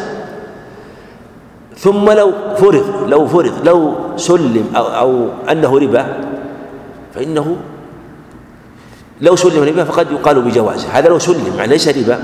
أو لو لو سلم أنه صرف فقد يقال بجوازه لكثرته وضرورته لأن قد يقع الإنسان في سفرة يعني في محطة مثلا عن بنزين أو يشتري شيء ويكثر مثلا الإنسان داخل البلد فلو كلف الناس بهذا هذا شق عليهم فلو كان لو سلم أو قيل إنه صرف فقد يجوز للضرورة ولهذا الشارع أجاز بيع العرايا للحاجة والتفكه فكيف ما كان. ولمالك رحمه الله استثناء في بعض المسائل في مثل هذا. أما المصارفة الحقيقية هو مصارفة أصرفك مثلا 100 وتعطيني 100 هذا هذه مصارفة. هذه التي لا تجوز. فلو أعطاك خمسين لا تفارقه حتى يعطيك 100 لكن هل يجوز عند الحاجة؟ هذه موضوع نظر. بعض الفقهاء رحمة الله عليهم المتقدمين يقول إذا يعني أعطاك خمسين ف وبقي خمسين تكون الخمسين عنده أمانة. أمانة. وعلى هذا تأخذ الخمسين وتكون أمانة عنده في ذمته. وهذا فيه نظر يعني ما دام قصر صار فهو احتيال. وربما أيضا لا بأس أن يقال مثلا لو أعطيته مثلا مئة أعطيته مئة وأعطاك خمسين وبقي خمسين في ذمته. فإن قيل إنه أمانة إنه أمانة في هذه الحالة آه بأس ولو قيل إن الأمانة أصلا ما يجوز التصرف فيها لكن يجوز التصرف فيها لو أنه لم يوفي في الوقت المحدد لم يوفي في الوقت المحدد فيجوز أن تتصرف فيها ولو كانت أمانة. لماذا؟ لأنها من باب مسألة الظفر. فلو لو كان عندك أمانة أنت أنت إنسان تطلب مئة ريال وعندك له جهاز يساوي مئة ريال يعني لا يزيد عن مئة لا يزيد تتحقق ذلك. يعني منها فأنقص. وهو أمانة عندك أصلا. فقلت أنا لا أعطيك هذا الجهاز. تعطيني إياه وإلا آخره جاز على الصحيح. إلا أن يكون أعطاك المئة بإشهاد هذا موضوع نظر.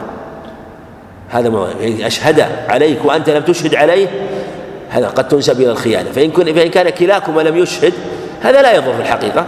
لأنه لو شكى فإنك تنكر وتقول ليس له عندي أمان. وأنت صحيح. ولو قال قال احلف تحلف احلف. لو قال نعم تحلف لو قال احلف تحلف. الحقيقة ليس له عندك ماذا؟ أمان. للذي عندك ماذا؟ تأخذه مقابل ماذا؟ المال الذي جحده تأخذ مقابل المال وهذه مسألة الظهر هي كلام طويل لأهل العلم معروف. ومنهم من فرق بين الجنس إذا كان من جنسه فلا يجوز مثلا مثلا جهاز عن دراهم والصحيح يجوز في الجنس وفي غير الجنس. والمحذور أن تنسب الخيانة. ولهذا قال إن قالوا يا رسول الله حديث عقب عن صحيح. إنك تبعثنا إلى قوم فلا يقروننا فهل نأخذ من حق الضيف؟ قال إذا بعثتكم إلى قوم فلم يقروكم فخذوا من حق الضيف الذي ينبغي لهم. وفي حديث هند بنت عتبة أنه عليه قال خذي ما يكفيك ونيك بالمعروف. أمرها أن تأخذ عليه الصلاة والسلام بغير علمه يسمونه مسألة الظفر فهذا من جنسه. ومن أهل العلم من يقول آه، في هذه الحال إذا أردت مثلا يعني المصارفة وليس عنده صرف فأعطيته مثلا مئة خمسمائة مثلا فأعطاك مثلا خمسين وليس عنده خمس خمسون أخرى فإنك تجعل هذه المئة بمثابة الرهن مثابة الرهن. الرهن. وعلى الصورة الأولى في الأمانة يجوز أنك تأخذ وعلى هذا الرهن يجوز أن يستوفى منه بقدر حقه إذا لم يوفي. كذلك في الأمانة لأن في إذا إذا لم يفي جاز أخذها منه لأنه آه، جحد حقا لك ثابتا كما تقدم. والله أعلم. وصلى الله على نبينا محمد. نعم. طيب. عندنا المواقيت التي من يذكر المواقيت؟ نعم.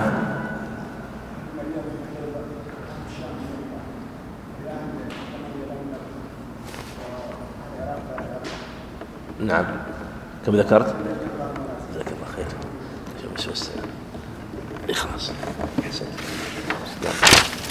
نعم. تفضل. تفضل.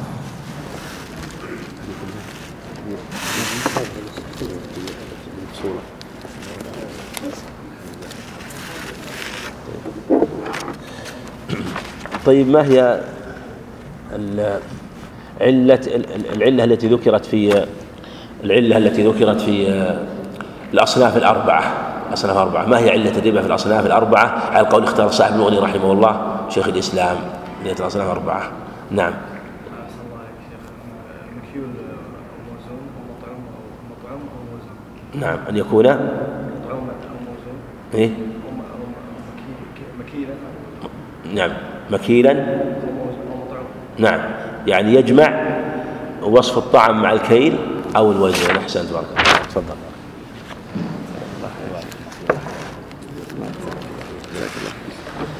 جزاك الله خير بارك الله السلام عليكم.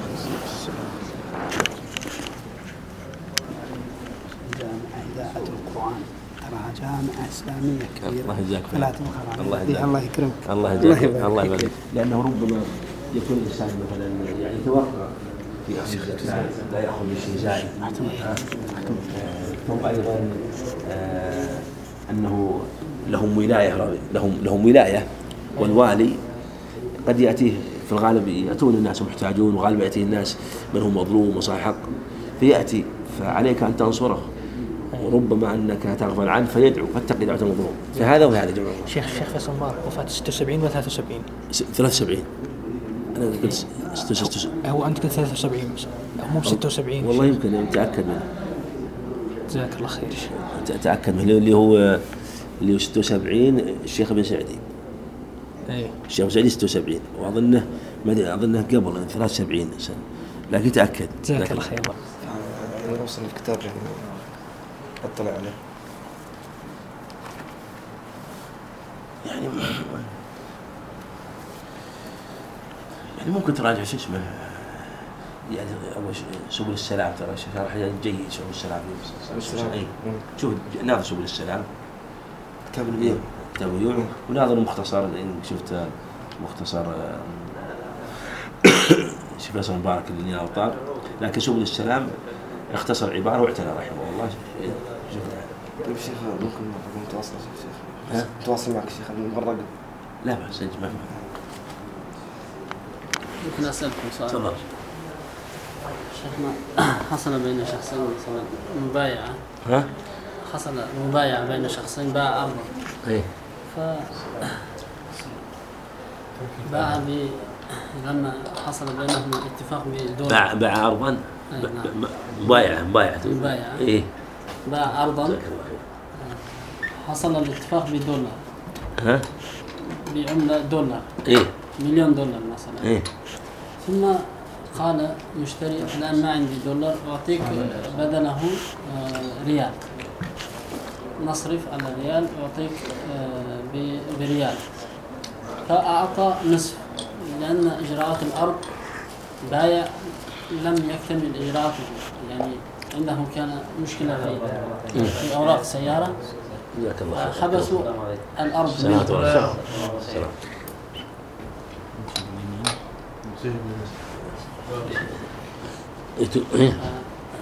المشتري قال آه الآن نصرف إلى عملتنا مثلا ريال.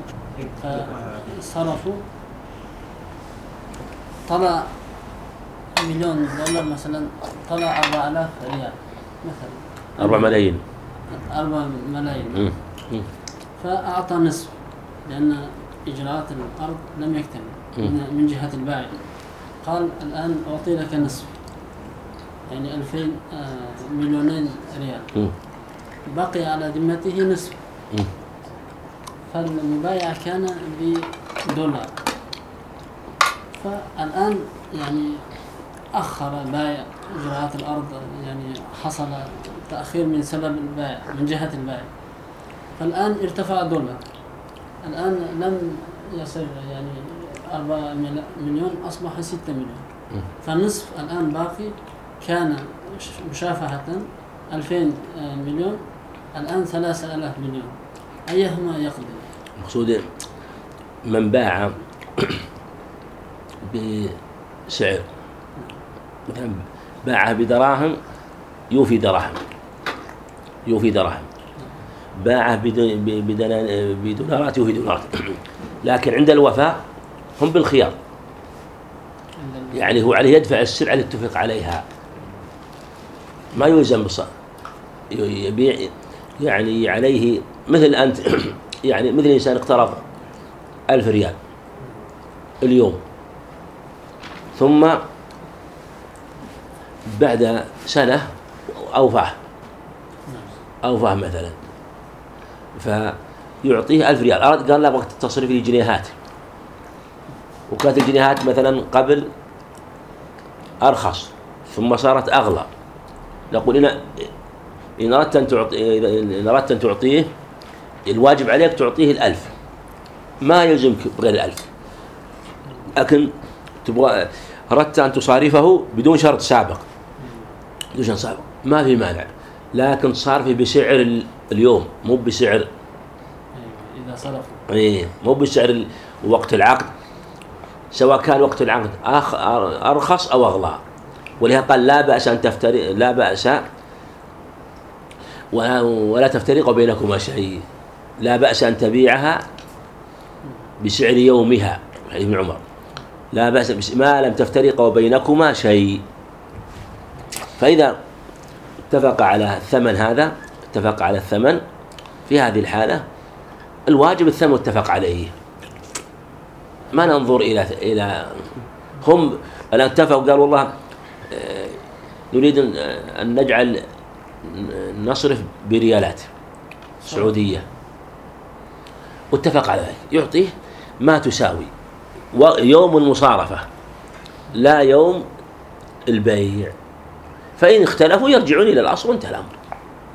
يرجعون إلى الأصل الذي اتفقوا عليه.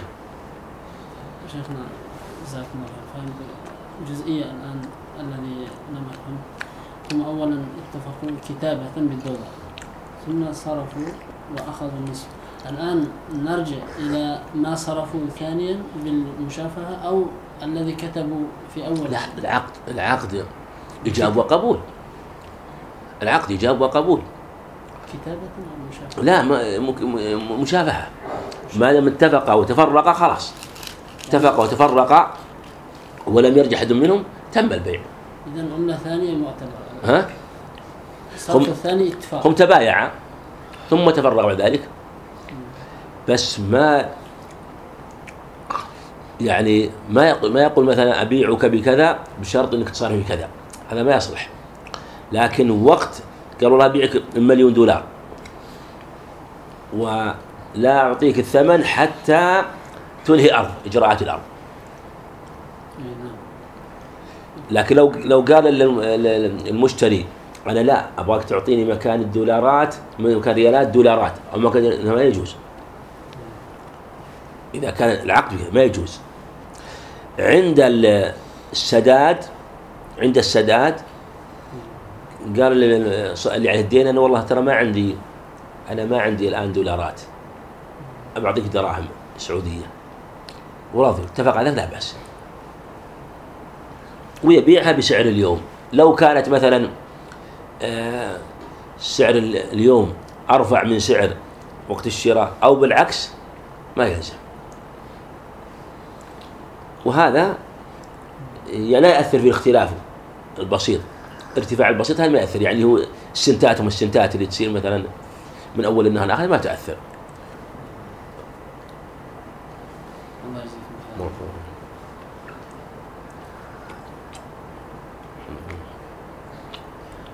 شيخنا سؤال ثاني. أحد يعني في بلدنا يسأل أنا أريد أعلم يعني في المسجد القرآن لكن الإمام يقول لا تعلم أنت يعني عقيدتك مثل يعني لا يوافق عقيدة أنت يعني عقيدتك يعني عندنا وهابي. أشعرية مثل. هذا. مم. هل يعني امتثل لا والله والله ما هل امتثل ولا اعلم أو كيف يقول؟ هو نفس المسؤول عن المسجد يقول لا تعلم الامام يقول أصلا كان يقول لا تأتي مم. إذا أتيت لا تعلم أحد القرآن مم. طيب هل في امكانه في إمكانه هو إنه يعلم بدون موافقته؟ ولا ما؟ إيه؟ يعني المقصود عليه يعني عليه ينظر إن كان إذا لا يمكن تعليم موافقته فلا فلا ينبغي الخلاف معه أقول لا ينبغي الخلاف معه لكن يراعي الأمر يحاول يصلح الأمر سددوا وقاربوا. لعل الله سبحانه وتعالى يعني أن يهديه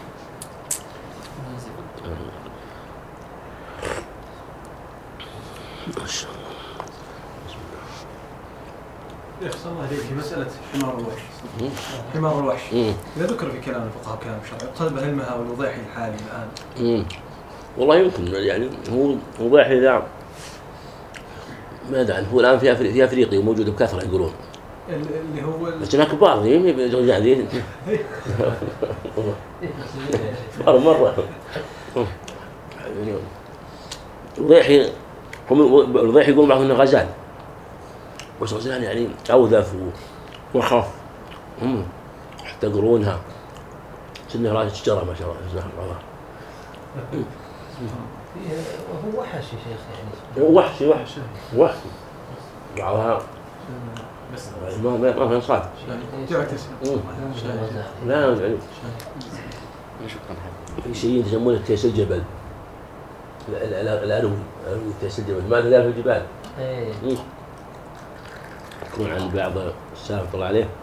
كان جالس في برية يدرس وعنده أصحابه يقرؤون الحديث طاب المجلس وزان. مثل مجلسنا هذا. بس مجلس هذا تأكل ولا تحمل مثل التمر ولا لا؟